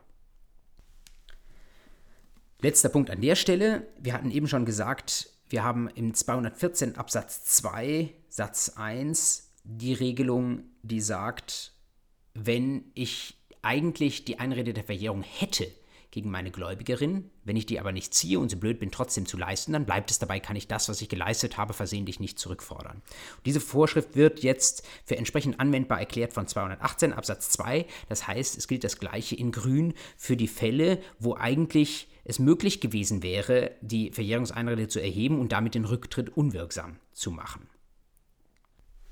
Wenn ich also als Schuldnerin wegen eingetretener Verjährung den Nacherfüllungsanspruch nicht mehr erfüllen müsste, und jetzt kommt meine Gläuberin, meine Vertragspartnerin an und sagt, sie möchte wegen unvollständiger Erfüllung vom Vertrag zurücktreten. Dann könnte ich eigentlich die Verjährungseinrede erheben und damit sagen, dieser Rücktritt meiner Vertragspartnerin ist nach 218 Absatz 1 Satz 1 unwirksam. Wenn ich das aber nicht tue, und ich lasse mich quasi darauf ein, dass ein solches Rückgewehrverhältnis entsteht und wir beginnen mit der Rückabwicklung. Ich zahle zum Beispiel einen bestimmten Geldbetrag bereits zurück dann soll ich das nicht wieder umkehren müssen, weil ich nachträglich erkenne, dass ich die Verjährungseinrede hätte erheben können. Wenn Sie das zumindest im Ansatz verstanden haben, dann kann ich Sie beruhigen, sind Sie durch das Allerschwerste, aber auch vielleicht das Allerwichtigste aus dem Verjährungsrecht schon durch. Das, was jetzt noch kommt, sind viele Vorschriften, aber viele Vorschriften, die sehr, sehr gut zu lesen sind und auch beim ersten Lesen sehr gut zu verstehen sind. Gedanklich sind wir an der Stelle, dass wir getrennt haben, was unterliegt überhaupt der Verjährung und haben gesagt, Ansprüche nach 194 Absatz 1, nicht aber Gestaltungsrechte mit der Sonderproblematik 218. Und jetzt gibt es einige gesetzliche Voraussetzungen, die dazu führen, dass Verjährung eintritt oder noch nicht eintritt. Und bevor wir da genau ins Gesetz reinschauen, schauen wir erstmal auf das Kalkül des Gesetzgebers, weil es uns ziemlich genau sagt, warum der Gesetzgeber welche Voraussetzungen aufstellt. Was ist das Ziel der Verjährung? Es gibt gar nicht wenige, die sagen, es geht bei der Verjährung vor allen Dingen um Schuldnerschutz. Als Schuldner wissen Sie vielleicht, da gibt es eine Forderung gegen mich, aber die wurde noch nie eingefordert. Wir sind ja im Privatrecht. Wer weiß, ob meine Gläubigerin das Geld am Ende des Tages noch haben will. Und ich bin nicht bereit, von mir aus zu zahlen. Und wenn das dann lange äh, so war und lange nichts passiert ist, dann darf ich mich vielleicht irgendwann darauf einrichten, dass da auch nichts mehr kommt. Überzeugt Sie das? Es gibt durchaus auch die Perspektive, die sagt, das ist ein bisschen problematisch. Denn wenn ich weiß, ich bin Schuldner einer Forderung und ich bediene sie nicht, ich könnte sie ja jederzeit bedienen und dann wäre die Sache abgeschlossen. Aber wenn ich weiß, die Forderung ist da, warum ähm, sollte das dann irgendwo abgebrochen werden? Und tatsächlich, man kann das eben auch so herum sehen. Ich habe tatsächlich auch Sympathien für diese äh, zweite Sichtweise. Vor allen Dingen aber gibt es tatsächlich, wenn man in die Gesetzgebungsmaterialien reinschaut, noch etwas andere Ziele. Und es ist ein bisschen komplizierter auch, als ich es dargestellt habe. Denn das Hauptziel der Verjährungsvorschriften ist Rechtssicherheit. Rechtssicherheit dort, wo eigentlich Rechtsunsicherheit herrscht. Ich habe es ebenso dargestellt, als wüsste unsere Schuldnerin immer, was sie da zu zahlen hat. Aber häufig wissen es die Leute eben nicht, sondern das hängt von schwierigen Rechtsfragen ab und da muss erst vielleicht sogar mal ein Gericht darüber schauen und sagen, das ist so oder das ist so. Und wenn das so ist, dann besteht ein erhebliches Interesse an einer aufwandsarmen Klärung der Sache und dann besteht ein Interesse daran, dass Gerichte nicht nach zwölf Jahren oder nach 40 Jahren darüber urteilen müssen, wo die Beweismittel, die uns vielleicht sagen können, ob äh, die Sachlage so oder so war, ob dieser Anspruch besteht oder nicht, wo die schon längst nicht mehr zugänglich sind, sondern besteht ein Interesse daran, wenn denn eine Klärung herbeigeführt werden soll, dann das doch bitte möglichst zeitnah zu machen. Das ist das zentrale Ziel und auch das am wenigsten umstrittene Ziel der Verjährungsvorschriften. Es soll eine Chance da sein, für die Gläubigerin, ihre Ansprüche durchzusetzen. Sie soll auch eine gewisse Zeit überlegen können, aber ähm, es soll nicht ewig dauern. Wenn sie diese Chance nicht wahrnimmt, dann war es das. Sonst wird es später wahnsinnig kompliziert. Sonst kann es passieren, dass die Schuldnerin irgendwann sagt, sie muss negative Feststellungsklage erheben, weil sie auch ihrerseits sicher sein möchte, dass da keine Ansprüche gegen sie erhoben werden. Und das äh, wird mit der Zeit einfach immer nur noch komplizierter. Dieses Ziel vor Augen hat der Gesetzgeber in den Paragraphen 195 gesagt, was die Voraussetzungen der Verjährung sein sollen. Bevor wir uns das anschauen, werfen wir aber noch einen kleinen Blick in ein verwandtes Institut, das auch so ähnlich klingt und das Sie in der Klausur und im sonstigen juristischen Leben niemals miteinander vermengen dürfen, nämlich die Verwirkung. Viele wären wahrscheinlich schon nicht einverstanden, dass ich Ihnen das jetzt hier in einer Grafik einander gegenüberstelle. Ich wage es trotzdem, das zu tun, weil es tatsächlich durchaus Gemeinsamkeiten beider Institute gibt, obwohl sie grundverschieden sind. Was ist die Verwirkung? Die Verwirkung ist nicht im Gesetz irgendwo angelegt. Die steht da nicht drin, sondern die können Sie allenfalls, allenfalls aus 242 BGB aus Treu und Glauben rausziehen dass die Geltendmachung eines Anspruchs irgendwie gegen Treu und Glauben verstößt. Das ist auch schon erstmal das Wichtigste, der wichtigste Unterschied an der Stelle. Wir haben eben gesagt, die Verjährung ist nach 214 Absatz 1 eine Einrede, die geltend gemacht werden muss. Die Verwirkung, die betrachtet man als einen Erlöschungstatbestand. Das bedeutet, sie ist nicht eine rechtshemmende, sondern eine rechtsvernichtende Einwendung. In dem Anspruchsprüfungsschema Anspruch entstanden, erloschen, durchsetzbar steht sie anders als die Verjährung nicht an dritter, sondern bereits an zweiter Stelle. Das heißt auch, den Verwirkungseinwand, wenn Sie so wollen, den müssen Sie nicht erheben, der muss nicht geltend gemacht werden vor Gericht, sondern den muss das Gericht von Amts wegen berücksichtigen. Es muss von sich aus den Paragraph 242 prüfen. Was sind jetzt die Unterschiede zwischen Verjährung und Verwirkung und wo gibt es vielleicht Parallelen? Ich habe Ihnen das hier mal anhand von drei Kategorien strukturiert. Das erste, was Sie sowohl für Verjährung und Verwirkung brauchen, ist Zeit, die verstrichen ist. Bei der Verjährung machen wir das durch eine sogenannte Verjährungsfrist. Die kann, wie wir gleich sehen werden, ein paar Monate sein, kann ein paar Jahre sein, die steht im Gesetz drin. Bei der Verwirkung ist natürlich nichts im Gesetz geregelt, aber auch da gibt es ein sogenanntes Zeitmoment. Das heißt, man sagt, so ein bestimmter Zeitraum muss verstrichen sein zwischen der Möglichkeit, einen Anspruch geltend zu machen und dem Zeitpunkt, wo jetzt einer kommt und diesen Anspruch tatsächlich geltend macht. Zweite Kategorie, wir brauchen für die Gläubigerin eine Chance. Sie musste die Chance haben, ihre Rechte geltend zu machen. Das Verjährungsrecht im BGB, wie wir gleich sehen werden, macht das über den Fristanlauf. Die Verjährungsfrist, die läuft nicht automatisch sofort los in dem Moment, wo ein Anspruch entsteht, sondern erst zu einem ganz bestimmten Zeitpunkt, wo zusätzliche Voraussetzungen auch da sein müssen. Und so viel kann ich verraten, dass Telos bei diesen Fristanlaufregeln im BGB für die Verjährung ist, zu sagen, die Frist soll erst dann anlaufen, wenn die Gläubigerin auch eine Chance hat, ihre Rechte durchzusetzen. Bei der Verwirkung gibt es einen, äh, ein zweites Tatbestandsmerkmal, das aus der Rechtsprechung folgt, weil es ja nicht im Gesetz drin steht, nämlich, dass man sagt, ähm, da hat jemand einen Anspruch gehabt und er war untätig, obwohl er wusste oder hätte wissen müssen, dass es diesen Anspruch gab. Und letzte Kategorie, das Vertrauen der Schuldnerin. Das bedeutet, die Schuldnerin, die soll nach einer bestimmten Zeit auch darauf vertrauen können, dass jetzt nichts mehr kommt.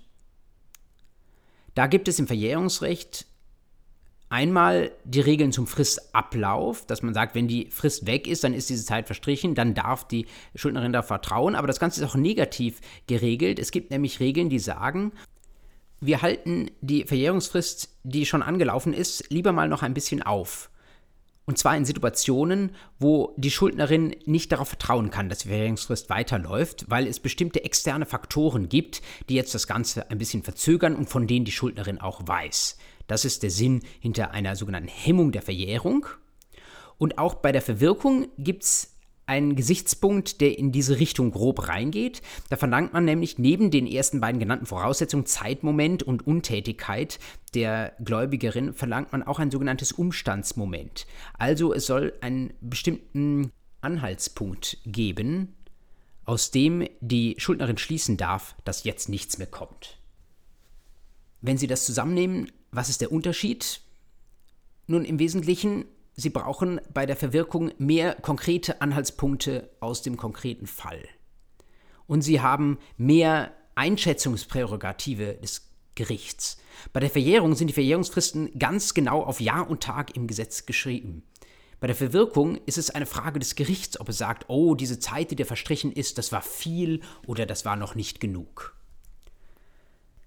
Beim zweiten Gesichtspunkt sind die Unterschiede weniger groß. Der Fristanlauf ist sehr klar im Verjährungsrecht geregelt, aber auch die Untätigkeit, dass da jemand was hätte tun können und es nicht getan hat, das ist bei der Verwirkung etwas, was relativ einfach festzustellen ist.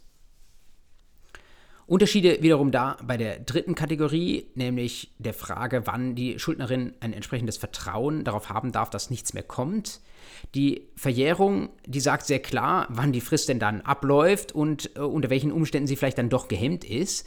Während bei der Verwirkung, da muss das Gericht sich sehr sorgsam überlegen, wann wir davon ausgehen zu sagen, jetzt durfte sich tatsächlich die Schuldnerin darauf einrichten, dass sie nicht mehr in Anspruch genommen wird.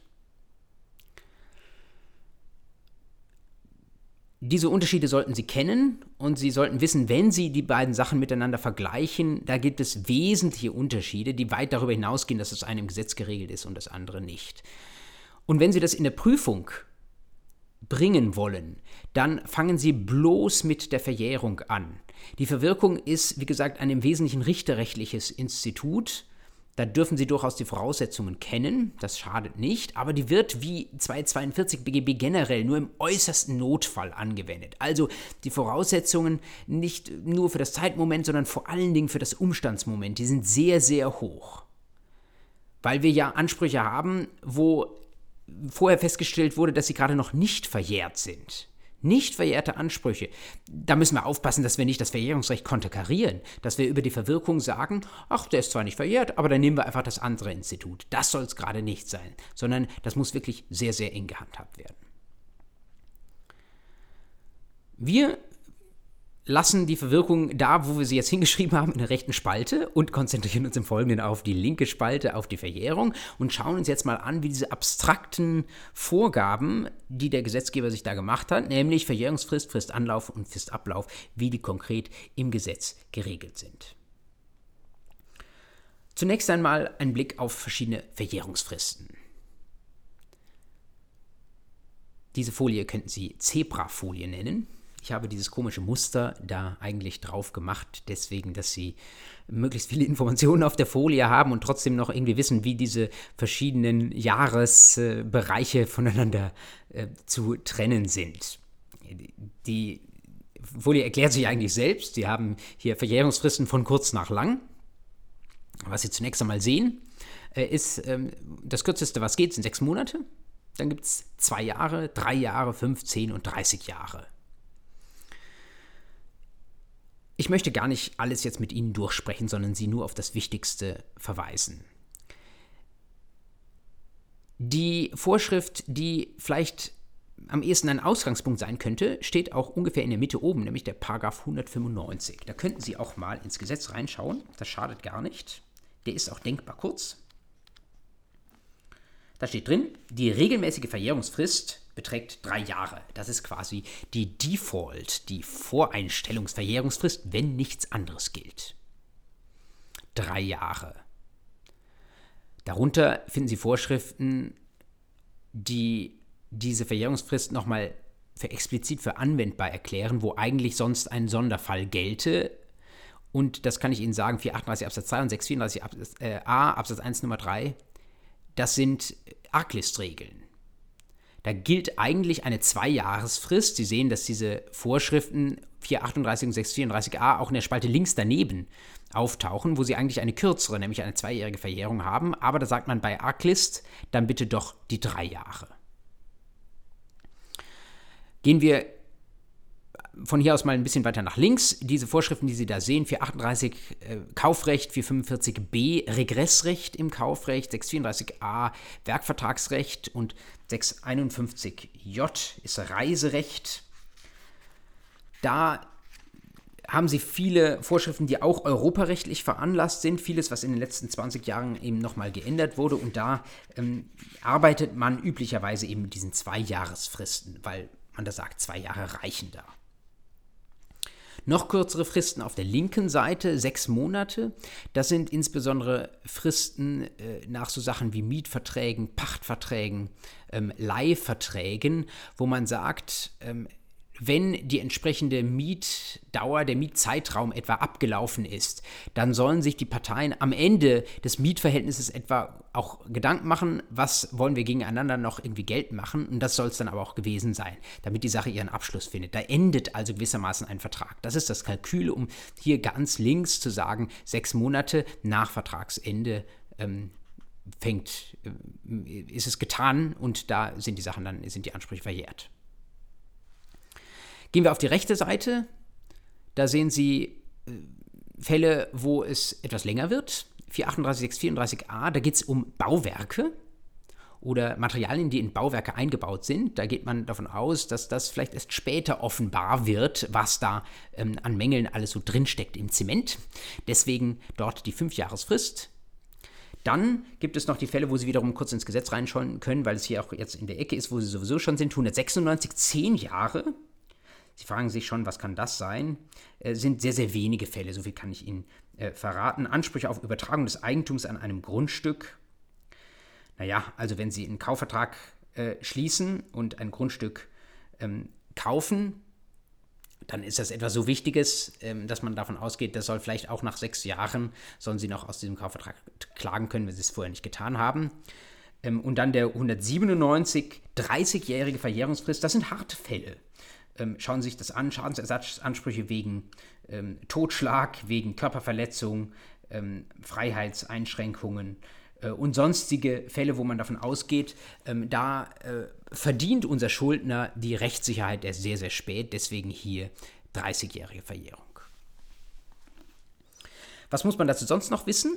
Sie können im Grundsatz die Verjährungsdauer auch privatautonom festlegen. Das heißt, Sie können in Ihren Vertrag reinschreiben, anders als das Gesetz es vorsieht, hätten wir für unsere Ansprüche gegenseitig gerne eine kürzere oder längere Verjährung. Aber es gibt Ausnahmen, das finden Sie in 202 BGB, nämlich für Vorsatztaten können Sie nicht vertraglich eine kürzere als die gesetzliche Verjährung vorsehen. Wenn man sagt, Vorsatztaten sind schlimme Taten, da sollen die Konsequenzen schon auch da sein. Da soll es zum Beispiel Schadensersatzansprüche geben und da soll man nicht überrascht werden, dadurch, dass dann im Vertrag vielleicht irgendwas äh, drinsteht, dass die Verjährung deutlich verkürzt sein soll. Längere Verjährung können Sie natürlich für Vorsatztaten jederzeit, jederzeit privatautonom vereinbaren. Generell, was sie allerdings nicht können, ist eine Verjährung erstrecken über mehr als 30 Jahre. Da sagt man, spätestens nach 30 Jahren soll doch bitte die Rechtssicherheit dann eintreten.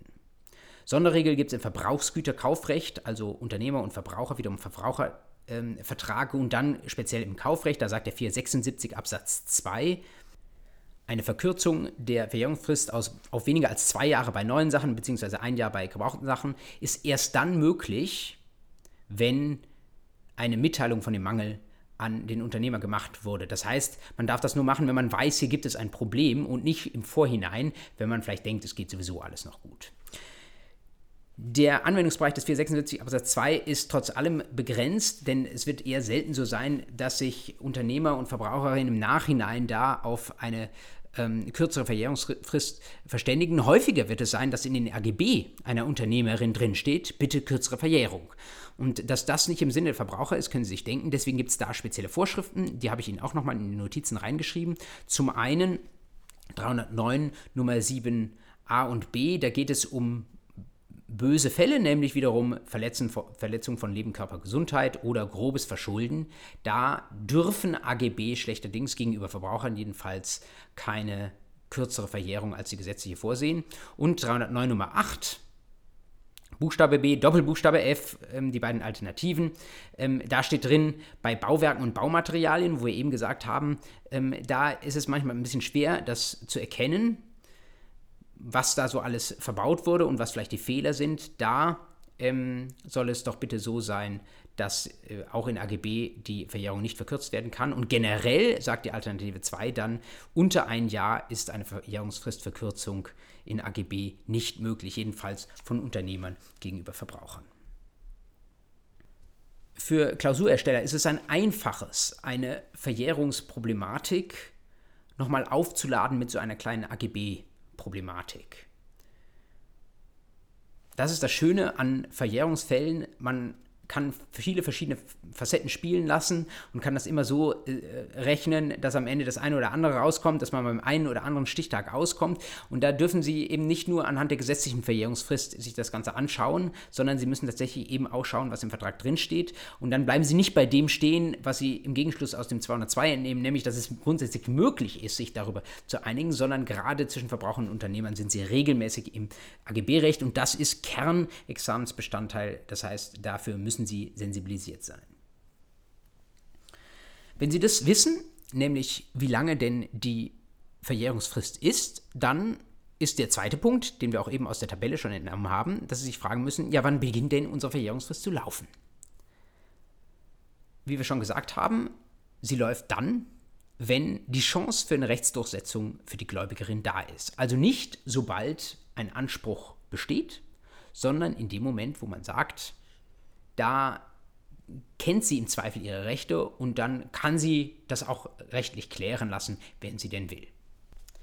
Vor diesem Hintergrund muss man nun beim Fristanlauf zwei Arten von Verjährungsfristanläufen fundamental auseinanderhalten. Die Unterscheidung haben wir schon vorbereitet. Wir haben eben gesagt, es gibt da einmal die regelmäßige Verjährungsfrist und Sie können im Gegenschluss entnehmen, es gibt auch die unregelmäßigen Verjährungsfristen und das ist tatsächlich auch die Unterscheidung, die hier wichtig ist. Schauen Sie mal in den 199 Absatz 1 hinein. Da sehen Sie zunächst einmal, was mit der regelmäßigen Verjährungsfrist passiert. Die läuft an unter zwei Voraussetzungen. Die erste ist sonnenklar, der Anspruch muss entstanden sein. Und die zweite ist auch klar nach dem, was wir gesagt haben, Stichwort Chance zur Rechtsdurchsetzung. Der Gläubiger muss von den den Anspruch begründenden Umständen und der Person des Schuldners Kenntnis erlangt haben oder hätte sie wegen grober Fahrlässigkeit eigentlich erlangen können müssen. Die den Anspruch begründenden Umstände, das ist im Wesentlichen so der Lebenssachverhalt, den man im Zivilprozessrecht 253 ZBO in so eine Klage reinschreiben würde. Ähm, ich binde das der einfach halt halber mal wieder direkt zurück auf den VW-Fall. In dem Moment, äh, wo Sie gehört haben, da äh, gab es den VW-Abgasskandal und Sie wissen, ähm, ich, Sie haben das Auto von XY gekauft, vom Händler oder von VW selbst und Sie wissen, Sie haben da so ein Scirocco in der Garage drinstehen. Das ist das Wesentliche, was Sie wissen müssen, um loszulegen. Das ist der Beginn der regelmäßigen Verjährungsfrist. Äh, Sie sehen in den Absatz 2 bis 4, da gibt es noch sogenannte Verjährungshöchstfristen. Das bedeutet, wenn die Frist nicht angelaufen ist, dann gibt es bestimmte Fälle, ähm, 10 oder 30 Jahre, wo man sagt, äh, wenn diese Kenntnis nicht da ist, obwohl der Anspruch entstanden ist, dann muss irgendwann auch mal gut sein. Verjährungshöchstfristen heißen die, ähm, aber das ist eher so ein Sonderfall.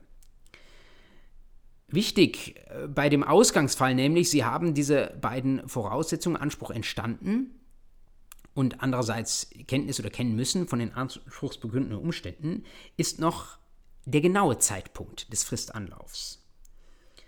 Wir haben eben ein bisschen flott drüber gelesen, deswegen lese ich nochmal sorgfältig, ganz am Beginn von 199. Wenn Ansprüche entstanden sind und die anspruchsbegründenden Umstände bekannt sind oder hätten bekannt sein müssen, dann beginnt die regelmäßige Verjährungsfrist mit dem Schluss des Jahres, in dem diese beiden Voraussetzungen erfüllt sind. Das ist sehr, sehr wichtig und das ist kennzeichnend für die regelmäßige Verjährungsfrist. Das war umstritten, als man sich darüber Gedanken gemacht hat, ob man das so einführen bzw. beibehalten soll, aber so ist es nun mal. Regelmäßige, äh, regelmäßige Verjährungsfrist läuft immer zum Jahresende an. Und das führt dazu, dass sie natürlich auch immer zu einem ein paar Jahre späteren Jahresende ausläuft, drei Jahre späteren Jahresende. Wenn Sie sich mal gefragt haben, warum Anwältinnen und Anwälte am Ende des Jahres kurz vor Weihnachten immer so viel Stress haben, diese Regelung in 199 Absatz 1 ist ein ganz maßgeblicher Grund dafür. Ansprüche werden gerne angestoßen oder die Durchsetzung wird angestoßen, kurz bevor sie verjähren. Und wenn sie denn zu einem großen Teil regelmäßig, nach regelmäßiger Frist verjähren und damit äh, die Verjährung eintritt mit dem Ablauf eines Jahres, dann müssen Anwälte eben äh, kurz vor Jahresschluss nochmal sehr, sehr viel Arbeit erledigen. Das ist auch eine sehr zentrale Unterscheidung zu allen nicht regelmäßigen Verjährungsfristen. Ich habe sie hier mal besondere Verjährungsfrist genannt. Das ist nicht eine, sondern es sind ganz viele, die irgendwo im BGB drinstehen für bestimmte Vertragstypen, wo man sagt, die Ansprüche aus diesen Verträgen, die unterliegen eben nicht der Standardverjährung, der regelmäßigen Verjährung, sondern einer besonderen Verjährungsfrist. Und diese besonderen Verjährungsfristen, die laufen komischerweise eben nicht am Ende eines Jahres an und aus, sondern unterjährig. Das heißt, angeknüpft an irgendeinem anderen Umstand. Klingt abstrakt, machen wir es konkreter. Beispiele habe ich Ihnen in die Notizen hineingeschrieben. Wir können ein paar Mal aufblättern. Schauen Sie in den 438 Absatz 2 mal hinein. Das ist eine Regelung aus dem Kaufgewährleistungsrecht.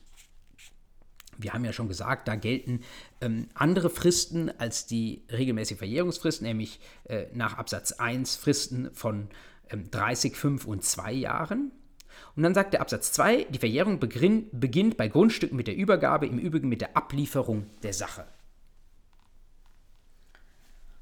Also, wenn Sie einen Gegenstand kaufen, vielleicht sogar ein Tier kaufen, Sie kaufen einen neuen Dackel, in dem Moment, wo dieser Dackel bei Ihnen abgeliefert wird, da verjähren, beginnt die Verjährungsfrist für Gewährleistungen zu laufen. Das heißt, wenn Sie nachher behaupten wollen, dass dieser Dackel schon von Anfang an irgendeinen Fehler hatte, irgendeinen Mangel hatte, wie man sehr technisch sagen würde, also dass er irgendwie schon mit einer Krankheit bei Ihnen angekommen ist, dann beginnt die zweijährige Verjährungsfrist, die in 438 Absatz 1 Nummer 3 geregelt ist, die beginnt in dem Moment zu laufen, wo der Dackel übergeben wurde.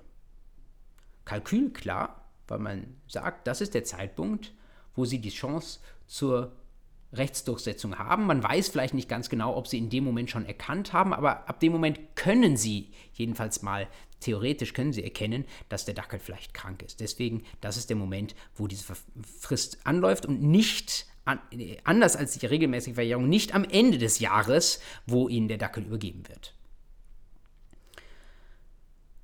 Andere ähnliche Anknüpfungspunkte von besonderen Verjährungsfristen habe ich Ihnen aufgeschrieben, zum Beispiel bei der Miete einer Wohnung oder beim Leihe eines Gegenstandes, wo wir eben gesagt haben, da gilt, gelten kurze Verjährungsfristen von einem halben Jahr. Da laufen diese Halbjahresfristen natürlich auch nicht am Jahresende an, sondern sie laufen in dem Moment an, wo die Sache zurückgegeben wird. Also wo sie ihre Mietwohnung mit den Schlüsseln wieder ihrer Vermieterin zurückgeben, in die Hand drücken oder wo sie den Leihgegenstand, den sie geliehen haben, wo sie den wieder zurückgeben. In bestimmten Fällen 548 Absatz 2, äh, auch das wieder ein Beispiel aus dem Mietrecht, kann es mal nicht auf die Rückgabe ankommen, sondern auf das Ende des Vertrages. Und in einzelnen Fällen kommt es auch mal darauf an, wann ein Gegenstand nicht zurückgegeben, sondern zurückgefordert wurde. Insbesondere beim Verwahrungsvertrag. Da bewahrt jemand einen Gegenstand für jemanden anders auf, steht in 688 folgende und da gibt es in 695, 696 eben Verjährungsfristen, die anlaufen in dem Moment, wo der Gegenstand zurückverlangt wird.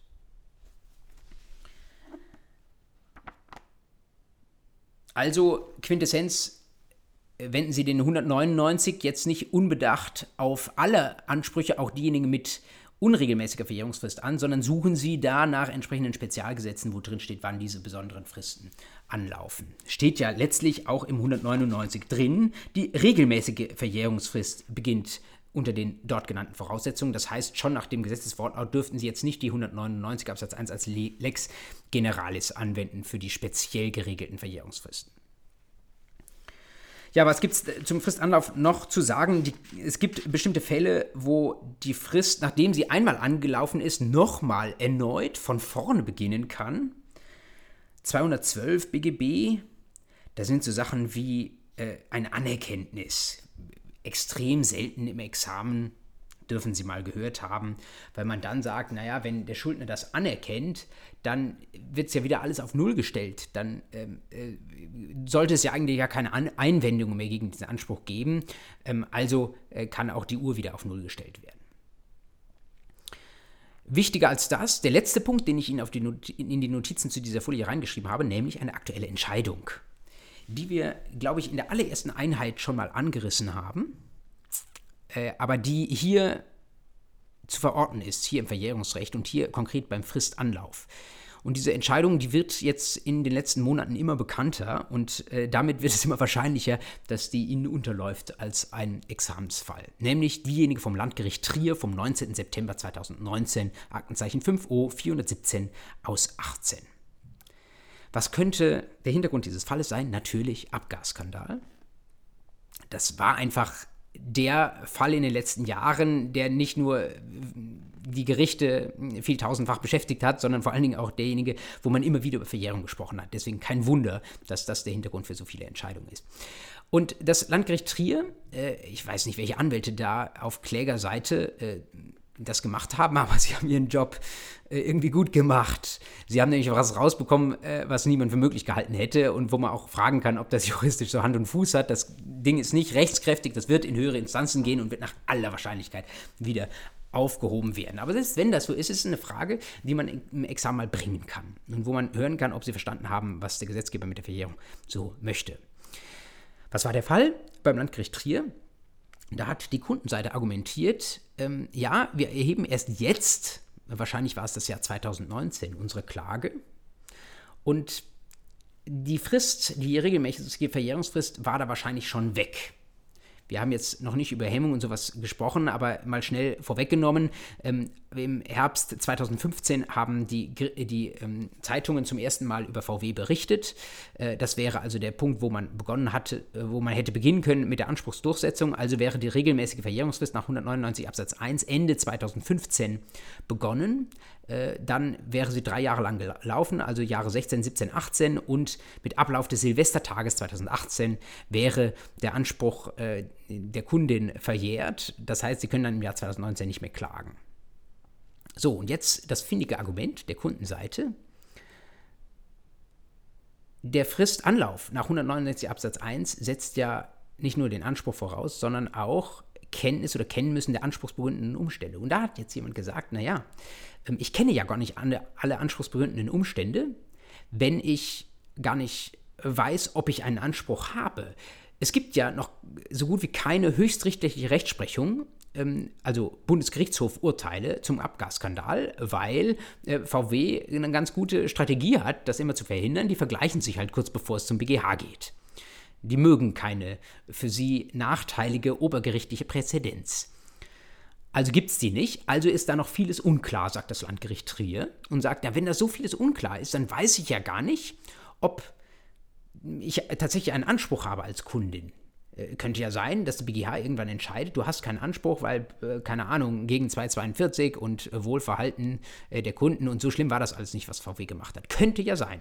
Und das Landgericht Trier sagt, solange das nicht der Fall war, ähm, keine anspruchsbegründenden Umstände klar, also keine Frist angelaufen, also auch keine Frist abgelaufen, also nicht verjährt. Sehr kreativ. Dieses Argument sollten Sie kontern können. Zum einen könnten Sie sagen, anspruchsbegründende Umstände, das ist etwas Tatsächliches und nichts Rechtliches. Und die tatsächlichen Umstände waren wahrscheinlich klar schon im Jahr 2015. Und Sie sollten auch sagen, so totale Rechtssicherheit, wie das Landgericht Trier das erwarten würde, damit die Frist anläuft, die gibt es ja nie. Denn Zivilprozessrecht, Rechtskraft, also die Bindungswirkung eines gerichtlichen Urteils, die wirkt ja immer nur zwischen den Parteien, inter partes. in Latein. Das bedeutet, hm, auch wenn es da eine Präzedenz gibt, ja, da hat jemand genau mein Auto gehabt und hat vor dem BGH gewonnen, dann kann es doch sein, dass bestimmte Sachen in meinem Fall konkret anders sind.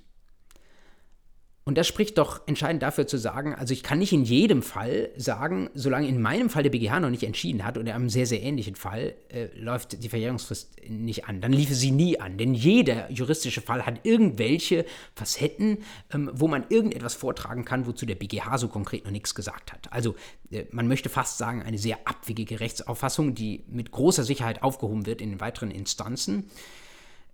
Trotzdem ist jetzt mal da das Urteil in der Welt und damit kann man auch eine wunderbare Examensklausur machen. Und wichtig ist eben nicht nur das Ergebnis an der Stelle, sondern Sie sollten auch wissen, wie Sie das begründen kann, können, dass Sie an der Stelle dann doch einen Fristanlauf annehmen. Jetzt gehen wir mal davon aus, die Frist ist angelaufen. Dann haben wir gesagt, eben bei der Frage, ob nun eine Schuldnerin Vertrauen fassen darf, dass da nichts mehr kommt, das ist einerseits die Frage, ob die Frist verstrichen ist, aber womöglich ähm, wäre diese Frist eigentlich verstrichen, aber irgendetwas ist passiert, wo wir sagen, da wollen wir das Laufen der Frist doch noch aufhalten. Und das nennt man Hemmung der Verjährung. Eine Hemmung der Verjährung gibt es grundsätzlich in drei Spielarten. Es kann sein, dass zwar eigentlich die Frist angelaufen wäre, aber dass wir einen besonderen Grund haben, wo wir sagen, sie soll doch nicht angelaufen sein. Das wäre eine Anlaufhemmung.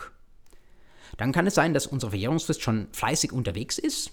Dreijährige Frist, zwei Jahre sind schon abgelaufen. Und dann sagen wir, jetzt passiert irgendetwas, da soll sie nicht weiterlaufen, da soll sie unterbrochen werden, wie man auch früher gesagt hat.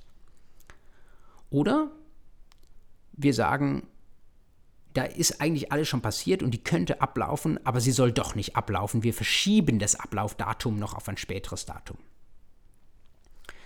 Die Fälle dazu habe ich Ihnen in die, auf diese Folie draufgeschrieben und Sie sollten gleichzeitig im Blick haben die Paragraphen 203 bis 213 BGB, wo das im Wesentlichen auch nochmal etwas ausführlicher drin steht. Erster Fall, Anlaufhemmung. Fälle des 207, 208 nicht besonders häufig, aber können Sie als Kategorie schon mal gehört haben. Schauen Sie einfach nur in die Überschriften zu diesen Vorschriften rein, aus familiären Gründen, besondere Ansprüche wegen Verletzungen der sexuellen Selbstbestimmung. Das sind also zum Beispiel Ansprüche aus einem familiären Verhältnis heraus. Sie haben Ansprüche zwischen Ehegatten oder zwischen Lebenspartnern oder zwischen Eltern und Kindern oder anderen familienrechtlichen Verhältnissen. Das müssen gar nicht Ansprüche sein, die aus diesem Verhältnis herauskommen, aber sie haben eben zwei Leute mit entsprechendem Näheverhältnis auf beiden Seiten eines solchen Anspruchs, auf der Anspruchsteller und der Anspruchgegnerseite. Da sagt jetzt der 207, da können wir nicht erwarten, dass die einander verklagen, dann ging ja die Familie kaputt, wenn sie so wollen. Deswegen dort eine Hemmung. Eine Anlaufhemmung das bedeutet, die Frist beginnt gar nicht erst zu laufen, solange diese Ehe besteht. Theoretisch wäre auch das denkbar, dass Sie das als Weiterlaufhemmung ähm, verstehen, dort, wo ein solcher Anspruch besteht und dann heiraten zum Beispiel die Ehegatten und deswegen, weil sie dann nachträglich heiraten, dann wird quasi der Weiterlauf gehemmt, aber in der Regel jedenfalls ist es eine Anlaufhemmung. Und der Fall des 208 Anspruch wegen Verletzung der sexuellen Selbstbestimmung, da bis zur Vollendung des 21. Lebensjahres, da ist irgendetwas Unschönes passiert mit einem Jugendlichen, einer Jugendlichen, ein bestimmter Anspruch, den er oder sie dann hat. Und da sagt man, da soll nicht nur die Volljährigkeit erreicht werden, sondern soll wirklich das 21. Lebensjahr vollendet sein, weil dann erst wird man vielleicht so weit gereift sein, dass man selbst entscheiden kann, ob man diesen Anspruch ähm, denn durchsetzen möchte oder nicht. Viel üblicher als diese Fälle, die Fälle des 203 und 204, vielleicht auch der dann folgenden Vorschriften 5, 6, 7, 5 und 6, nämlich eine sogenannte Weiterlaufhemmung. Das heißt, die, äh, die Verjährung läuft bereits und dann passiert irgendwas und man sagt, jetzt ähm, wollen wir nicht weiter zählen mit der Uhr, sondern jetzt unterbrechen wir, halten wir die Uhr gewissermaßen an. Die wichtigsten Fälle 203, 204, 203 Verhandlungen. Verhandlungen heißt, ich erhebe nicht nur einen Anspruch, sondern ich, ich habe da nicht nur einen Brief hingeschickt an meine angebliche Schuldnerin, sondern die hat mir auch geantwortet und hat gesagt, hm, darüber können wir reden. Wenn sie den Anspruch rundheraus abstreitet, dann verhandelt sie nicht. Ja, wenn sie zurückschreibt, ähm, troll dich, schleich dich, geh woanders hin, ja, äh, einen Anspruch hast du nicht, das ist keine Verhandlung. Aber wenn sie sagt, ah ja, ich verstehe, mh, hm, und wie können wir uns denn, äh, ich bin nicht bereit, so viel zu zahlen oder im Moment habe ich das Geld nicht und so weiter, dann tritt sie in Verhandlungen ein. Und in dem Moment sagt 203, passiert etwas, was wir eigentlich wollen, nämlich dass vielleicht sogar ein Kompromiss am Ende des Tages herauskommt. Ähm, Aber diese Verhandlungen, die sollen jetzt nicht zulasten der Gläubigerin gehen, denn sonst würde sie sie abbrechen und würde quasi nicht weiter den Kompromiss anstreben. Auf der anderen Seite die Tatsache, dass sich die Schuldnerin darauf einlässt, dass sie sagt, okay, ich lasse mit mir reden, die ähm, rechtfertigt ist, dass man ihr es zumutet, dass die Uhr angehalten wird. Die große Frage bei 203 ist immer, wann hören Verhandlungen auf? Also wenn da die Frist gehemmt ist und es gibt da so einen Briefwechsel, die Parteien verhandeln darüber und irgendwann ähm, erstirbt dieser Briefwechsel oder äh, die Schuldnerin oder die in Anspruch genommene sagt, ähm, nee, jetzt verhandle ich nicht mehr weiter. Wenn sie das sagt, klar, in dem Moment, wo sie nicht mehr weiter will, hörten die Verhandlungen auf. Wenn die Verhandlungen einfach irgendwann faktisch aufhören, weil keine Briefe mehr folgen, dann sagt man in dem Moment, wo sonst nach dem bisherigen Schriftverlauf der nächste Brief gekommen wäre, da hört dann die Hemmung auf. Der andere große Standardfall 204, Hemmung durch Rechtsverfolgung. Da geht es darum, dass jemand eine Rechtsdurchsetzungsinstitution im weitesten Sinne, insbesondere natürlich ein Gericht, anruft, indem ein Mahnverfahren anstrengt, jetzt Nummer 1a neu eine Musterfeststellungsklage anstrengt oder eine Klage erhebt. Ganz viele weitere Fälle sind genannt. Streitverkündung, Anmeldung zu einem Musterverfahren, Aufrechnung im Prozess und so weiter. Da sagen wir, diese Rechtsverfolgungsprozesse bei den Institutionen, die dauern ja sehr viel Zeit. Und diese Zeit hat der Gesetzgeber bei den Verjährungsfristen nicht mit einkalkuliert. Das heißt, die soll oben drauf kommen, da soll die Uhr angehalten werden. Vor allen Dingen aber, darauf haben Sie als Gläubigerin keinen Einfluss, wie langsam oder schnell eine Gütestelle etwa oder ein Gericht arbeitet. Deswegen, nur weil es da quasi Verzögerung im Betriebsablauf gibt, nur weil die Gerichte äh, irgendwie überlastet sind und in ihrem Fall irgendwie so total langsam arbeiten, äh, soll das nicht dazu führen, dass äh, ihre Verjährung abläuft, sondern da wird während der Dauer dieses institutionellen Rechtsverfolgungsverfahrens wird die Verjährung gehemmt. Wichtigste aktuelle Praxisfrage an der Stelle, leider schon wieder VW. In 204 Nummer 1, Absatz 1 Nummer 1a steht da drin, die Musterfeststellungsklage, wie auch andere Klagen, die hemmt die Verjährung. Haben Sie gehört, es gibt jetzt inzwischen die Musterfeststellungsklage in der ZPO und es gibt auch schon eine große mit knapp 400.000 Teilnehmern, äh, Kundenteilnehmern beim Landgericht Braunschweig, Oberlandesgericht Braunschweig. Und Jetzt sagt der 1a, alle, die da mit angemeldet sind, die, für die ist die Verjährung gehemmt. Die große Frage, über die es auch noch keine Entscheidung gibt, ist, wie sieht es eigentlich mit Leuten aus, die sich nachträglich in diese Musterfeststellungsklage einhängen? Einerseits, nachdem sie erhoben sind, ist, aber bevor ihre Verjährung eintritt oder sogar nachdem eigentlich ihre Verjährung eingetreten wäre, wenn sie dann doch noch auf die Idee kommen, sich in die Musterfeststellungsklage einzuklicken. Das könnte sehr gut Gegenstand der Examensprüfung sein. Also auf diese Frage, die Sie bisher noch so oder so entscheiden können, sollten Sie vorbereitet sein. Schließlich wieder seltenere Fälle, eine Ablaufhemmung, klar verständlich im Paragraphen 210. Minderjährige ist eine in der Geschäftsfähigkeit beschränkte Person ohne gesetzlichen Vertreter. Also gibt es da keinen, der für sie eine Klage erheben könnte. So tritt die Verjährung für oder gegen sie nicht vor Ablauf von sechs Monaten nach dem Zeitpunkt ein, wo entweder sich ein gesetzlicher Vertreter findet oder die Person unbeschränkt geschäftsfähig wird. Das heißt, wo sie 18 Jahre alt wird.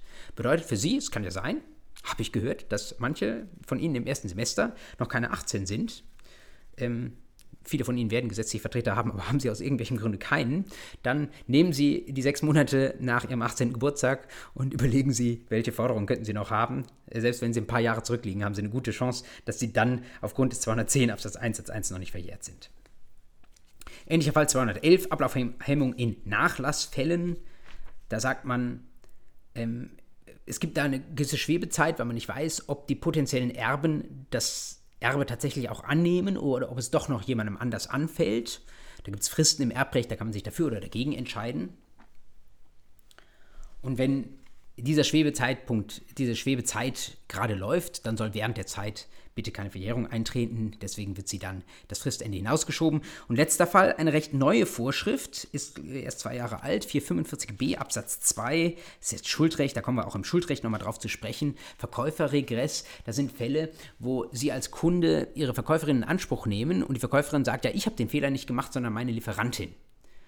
Und da könnte wenn es da keine Ablaufhemmung gäbe, könnte die unschöne Situation entstehen, dass Sie gegen Ihre Verkäuferin noch einen Anspruch geltend machen können, aber bis das abgewickelt ist, ist der Regressanspruch Ihrer Verkäuferin gegen Ihre Lieferantin verjährt. Und da sagt man, das eine hängt mit dem anderen zusammen. Der Regressanspruch quasi nach hinten von der Verkäuferin an ihre Lieferantin, der soll auch dann nicht während der Zeit ähm, verjähren, während sie sich nach vorne mit Ihnen als Kundin herumschlagen muss. Letzter Punkt, eine Ergänzung zum Thema Hemmung. Keine Verjährungshemmung, aber irgendwas ähnliches. Nur mal so zum Abspeichern. Im Sachenrecht 939, Ersitzung. Das machen Sie, beziehungsweise machen vielleicht auch wir mal zusammen im Sachenrecht, wenn Sie äh, gutgläubig äh, einen Gegenstand bei sich haben, wo sie immer dachten, das sei ihrer, es war aber nicht ihrer, dann gibt es irgendwann so nach zehn Jahren mal den Zeitpunkt, wo man sagt, das ist jetzt ihrer. Ja? Wenn kein anderer den haben will, und sie dachten, es sei ihrer, dann haben sie ihn ersessen. Und diese Ersitzungsfristen, diese zehn Jahre, die können unter Umständen auch mal aufgehalten, da kann die Uhr angehalten werden und das steht im 939 drin, hat mit unserer Hemmung der Verjährung nichts zu tun, aber ist das ähnliches, deswegen wollte ich das kurz erwähnt haben. Ja, und damit sind wir eigentlich durch, denn wenn Sie wissen, wann eine Frist gehemmt wurde oder wann sie eben nicht gehemmt wurde, dann ähm, äh, und vorher gewusst haben, wann sie angelaufen ist und wie lange sie dauert, dann ist es eigentlich nur noch eine Rechenaufgabe zu berechnen, wann sie denn abgelaufen ist und wo der Tag ist, wo sie diesen Anspruch noch geltend machen können und wo der Folgetag ist, wo es eben zu spät ist. Und dafür brauchen sie genau das, worauf wir am Anfang kurz geschaut haben, nämlich die Regelungen über Fristen und Termine in den Paragraphen 186 bis 193 BGB.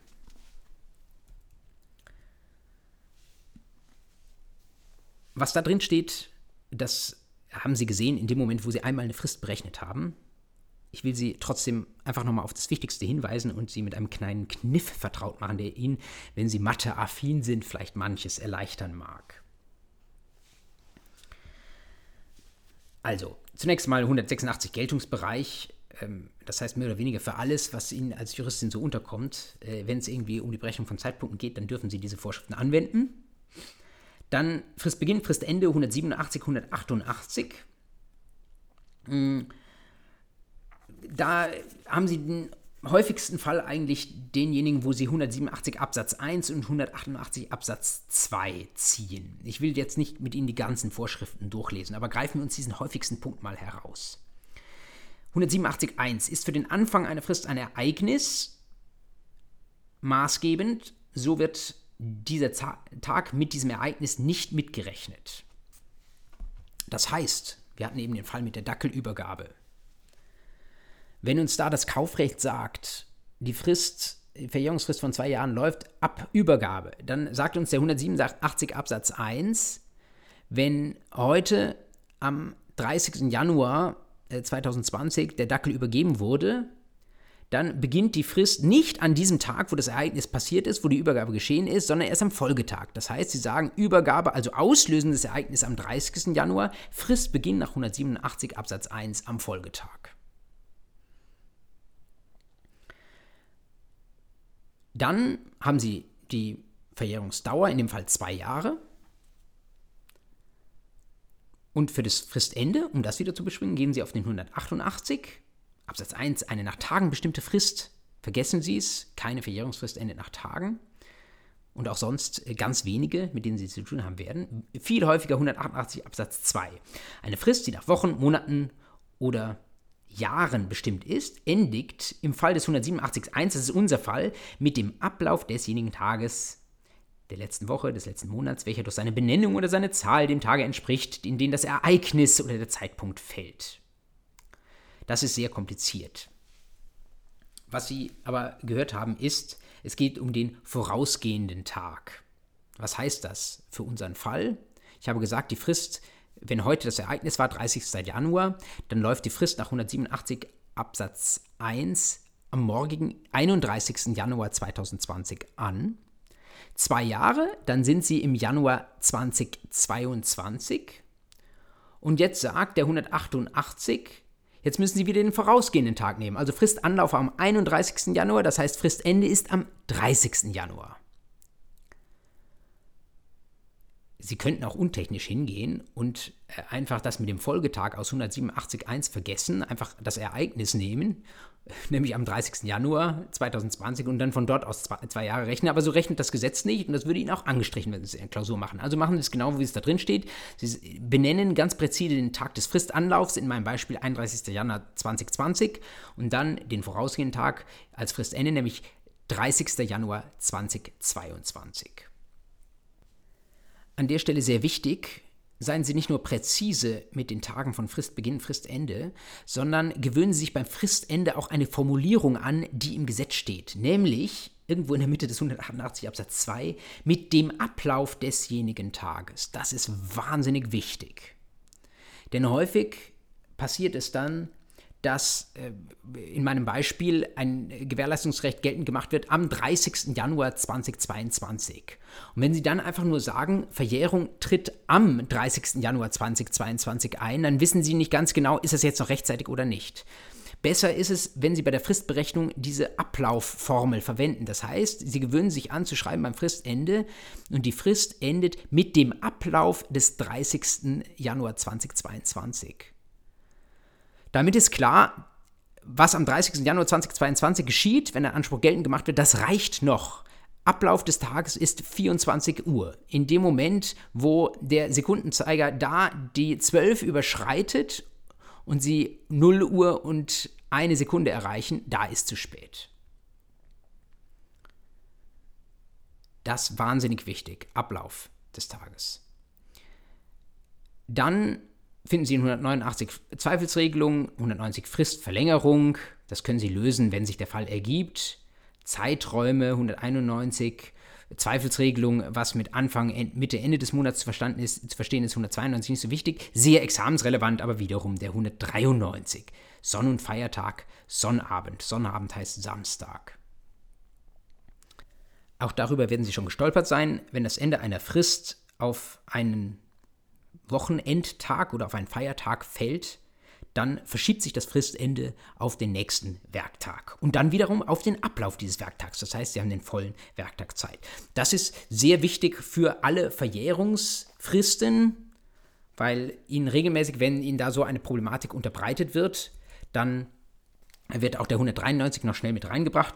Was müssen Sie dazu wissen? Ähm, zum einen, es wäre eine sehr schwierige Frage, aber es kann mal regionale Unterschiede geben, dass also bestimmte, zum Beispiel christliche Feiertage in bestimmten Bundesländern sehr großzügig gehandhabt werden, woanders nicht bestehen. Es gibt es teilweise sogar zum Beispiel in Bayern, dass in den oberbayerischen Regionen äh, bestimmte Sachen, äh, bestimmte Tage Feiertag sind, aber in den fränkischen Regionen nicht. Und da kommt es auf den Adressaten an. Wenn der Adressat ähm, keinen Feiertag hat, dann ist das auch kein Feiertag im Sinne des 193. Wenn er Feiertag hat, dann ist es einer. Und Sie sollten äh, wissen, das gilt eben nicht nur für die Verjährung, sondern das gilt auch für andere Sachen. Für Sie persönlich sehr, sehr nützlich, wenn Sie irgendwann mal aus Ihrer Mietwohnung ausziehen und Sie fragen sich, ähm, oh, äh, der 30. oder 31., also der letzte Miettag für Sie, der fällt zum Beispiel auf einen Samstag und der erste des Folgemonats ist dann ein Sonntag. Wann müssen Sie Ihre Wohnung zurückgeben? In dem Fall sagen viele Vermieter, bitte geben Sie Ihre Wohnung schon am 29. zurück. 193 sagt was anderes und der BGH inzwischen auch. Der sagt, Sie müssen eine Leistung bewirken, nämlich Sie müssen Ihre Mietwohnung zurückgeben, wenn der letzte Tag des Monats ein Samstag ist, dann verschiebt sich das, was sie tun müssen, beziehungsweise die Frist dafür und der Tag, an dem sie das bewirken müssen, verschiebt sich auf den nächsten Werktag. Das heißt, es kann durchaus sein, dass sie mal für den nächsten Monat nicht mehr Miete zahlen, weil sie nicht mehr Mieterin sind, sondern aber trotzdem müssen sie die äh, Wohnung erst am Montag, dem 2. des Folgemonats zurückgeben. Gut zu wissen für Sie, gar nicht so schlimm für die Vermieterin, denn das gilt natürlich auch andersrum. Also wenn die Vermieterin die neue Mieterin reinlässt und die bezahlt schon ab dem ersten die, die neue Wohnung, hat die neue Mieterin Pech gehabt, denn ähm, die Vermieterin muss ihr zwar eigentlich äh, die Wohnung übergeben am ersten, aber diese Pflicht der Vermieterin, die verschiebt sich auch nach 193 auf den nächsten Werktag. Ja, und die große Frage ist natürlich immer, das ist jetzt der letzte Punkt der leider ein bisschen überzogenen Vorlesung heute. Ähm, ist das denn nun ein Werktag oder ist das ein Wochenendtag, auf den jetzt diese Frist fällt? In den meisten Bundesländern ist es da erlaubt, einen Kalender mitzubringen, wo Sie das nachschlagen können. Ich möchte Ihnen einfach als kleine Spielerei mal eine Methode vorstellen, wie Sie das auch selbst im Kopf ausrechnen können. Diese Methode heißt Doomsday-Methode. Und sie ist total toll für Fristberechnungen, gerade für die mündliche Prüfung. Wenn der Kalender nicht da ist, da können sie Leute wahnsinnig beeindrucken. Man geht davon aus, dass es in jedem Tag, in jedem Jahr einen bestimmten Wochentag gibt, der der Doomsday ist. Dieser Doomsday, welcher Tag ist das? Es stehen sieben zur Auswahl. Der Doomsday ist immer derjenige Tag, auf den der letzte Februartag fällt. Nehmen Sie das Jahr 2020 der letzte Februartag, wir haben ein Schaltjahr, also der 29. Februar ist ein Samstag. Also ist im Jahr 2020 der Doomsday ein Samstag. Und jetzt gibt es bestimmte Daten über das ganze Jahr hinweg verteilt, die in diesem Jahr auf einen Samstag fallen, weil sie jedes Jahr auf einen Doomsday fallen. Und diese Daten kann man sich total einfach merken. Nämlich, ich habe sie Ihnen auf diese Folie als zweiten Schritt draufgeschrieben. Der vierte, vierte, der sechste, sechste, der achte, achte, der zehnte, zehnte und der zwölfte, zwölfte also die geraden Monats, äh, Monate, wenn Sie so wollen, mit Ausnahme des Februar, wo es um den letzten Tag geht. Und dann der 9.5. und der 5.9., der 11.7. und der 7.11. Der Merkspruch dafür ist, es gibt äh, im Englischsprachigen dieses, diesen Begriff from 9 to 5 als die Zeit, wo die meisten Leute arbeiten, 9.5. und 5.9. und 7-Eleven ist diese Supermarktkette, die Sie vielleicht auch schon mal gesehen haben, 11.7. und 7.11. All diese Daten, 4., 6., 6., 8., 8., 10., 10., 12., 12., 9., 5., 5., 9., 11., 7. und 7., 11., die fallen in jedem Jahr mit Todsicherheit auf den Doomsday. Also, Sie können davon ausgehen, dass wenn in 2020 der Doomsday ein Samstag ist, sind all diese Daten auch ein Samstag. Was machen Sie mit anderen Jahren? Wenn Sie jetzt für 2022 ausrechnen wollen, ist ganz einfach. Das Jahr hat 365 Tage. 364 ist durch sieben teilbar, weil sieben äh, Tage wir in der Woche haben. Also haben wir jedes Jahr einen Tag Überhang. Das heißt, dieser Doomsday verschiebt sich in jedem Jahr um einen Tag. Das heißt, 2020 ist der Doomsday ein Samstag, wie wir gesagt haben. 2021 ist der Doomsday ein Sonntag. 2022 ist der Doomsday ein Montag. 2023 ist er ein Dienstag und dann Schaltjahr, da springt er um zwei Tage, wäre er ein Donnerstag. Ich glaube, man kann sich da schon merken, welcher Tag jeweils der Doomsday ist. So, und jetzt müssen Sie nur noch ausrechnen. Das Ausrechnen ist in allen Monaten einfach. Es ist tatsächlich im ähm, Januar und Februar ein bisschen schwieriger weil es dafür für, für den Januar gibt es keinen Merksatz, das ist abhängig vom Schaltjahr der 3. oder der 4. Januar. Wir haben so einen komplizierten Fall, aber wenn Sie den komplizierten können, dann können Sie auch die einfachen. Also wir suchen äh, nach dem Wochentag für den 30. Januar 2022. Nach dem, was wir eben gesagt haben, ist der Doomsday im Jahr 2022 ein Montag, weil er in diesem Jahr Samstag ist und pro Jahr äh, ohne Schalter jedenfalls einen Tag weitergeht. Also wissen wir, der 3. Januar 2022 ist ein Montag. Jetzt müssen wir nur noch ein paar mal 7 addieren. Wenn der dritte ein Montag ist, ist auch der 10., 17., 24., der 31. ein Montag. Das bedeutet, der 30. Januar ist ein Sonntag. Das heißt, wir müssen in meinem kleinen Dackelfall tatsächlich 193 anwenden. Das heißt, die Frist läuft eben nicht mit Ablauf des 30. Januar 2022, sondern mit Ablauf des 31. Januar 2022 aus. Wie gesagt, im Januar etwas schwieriger.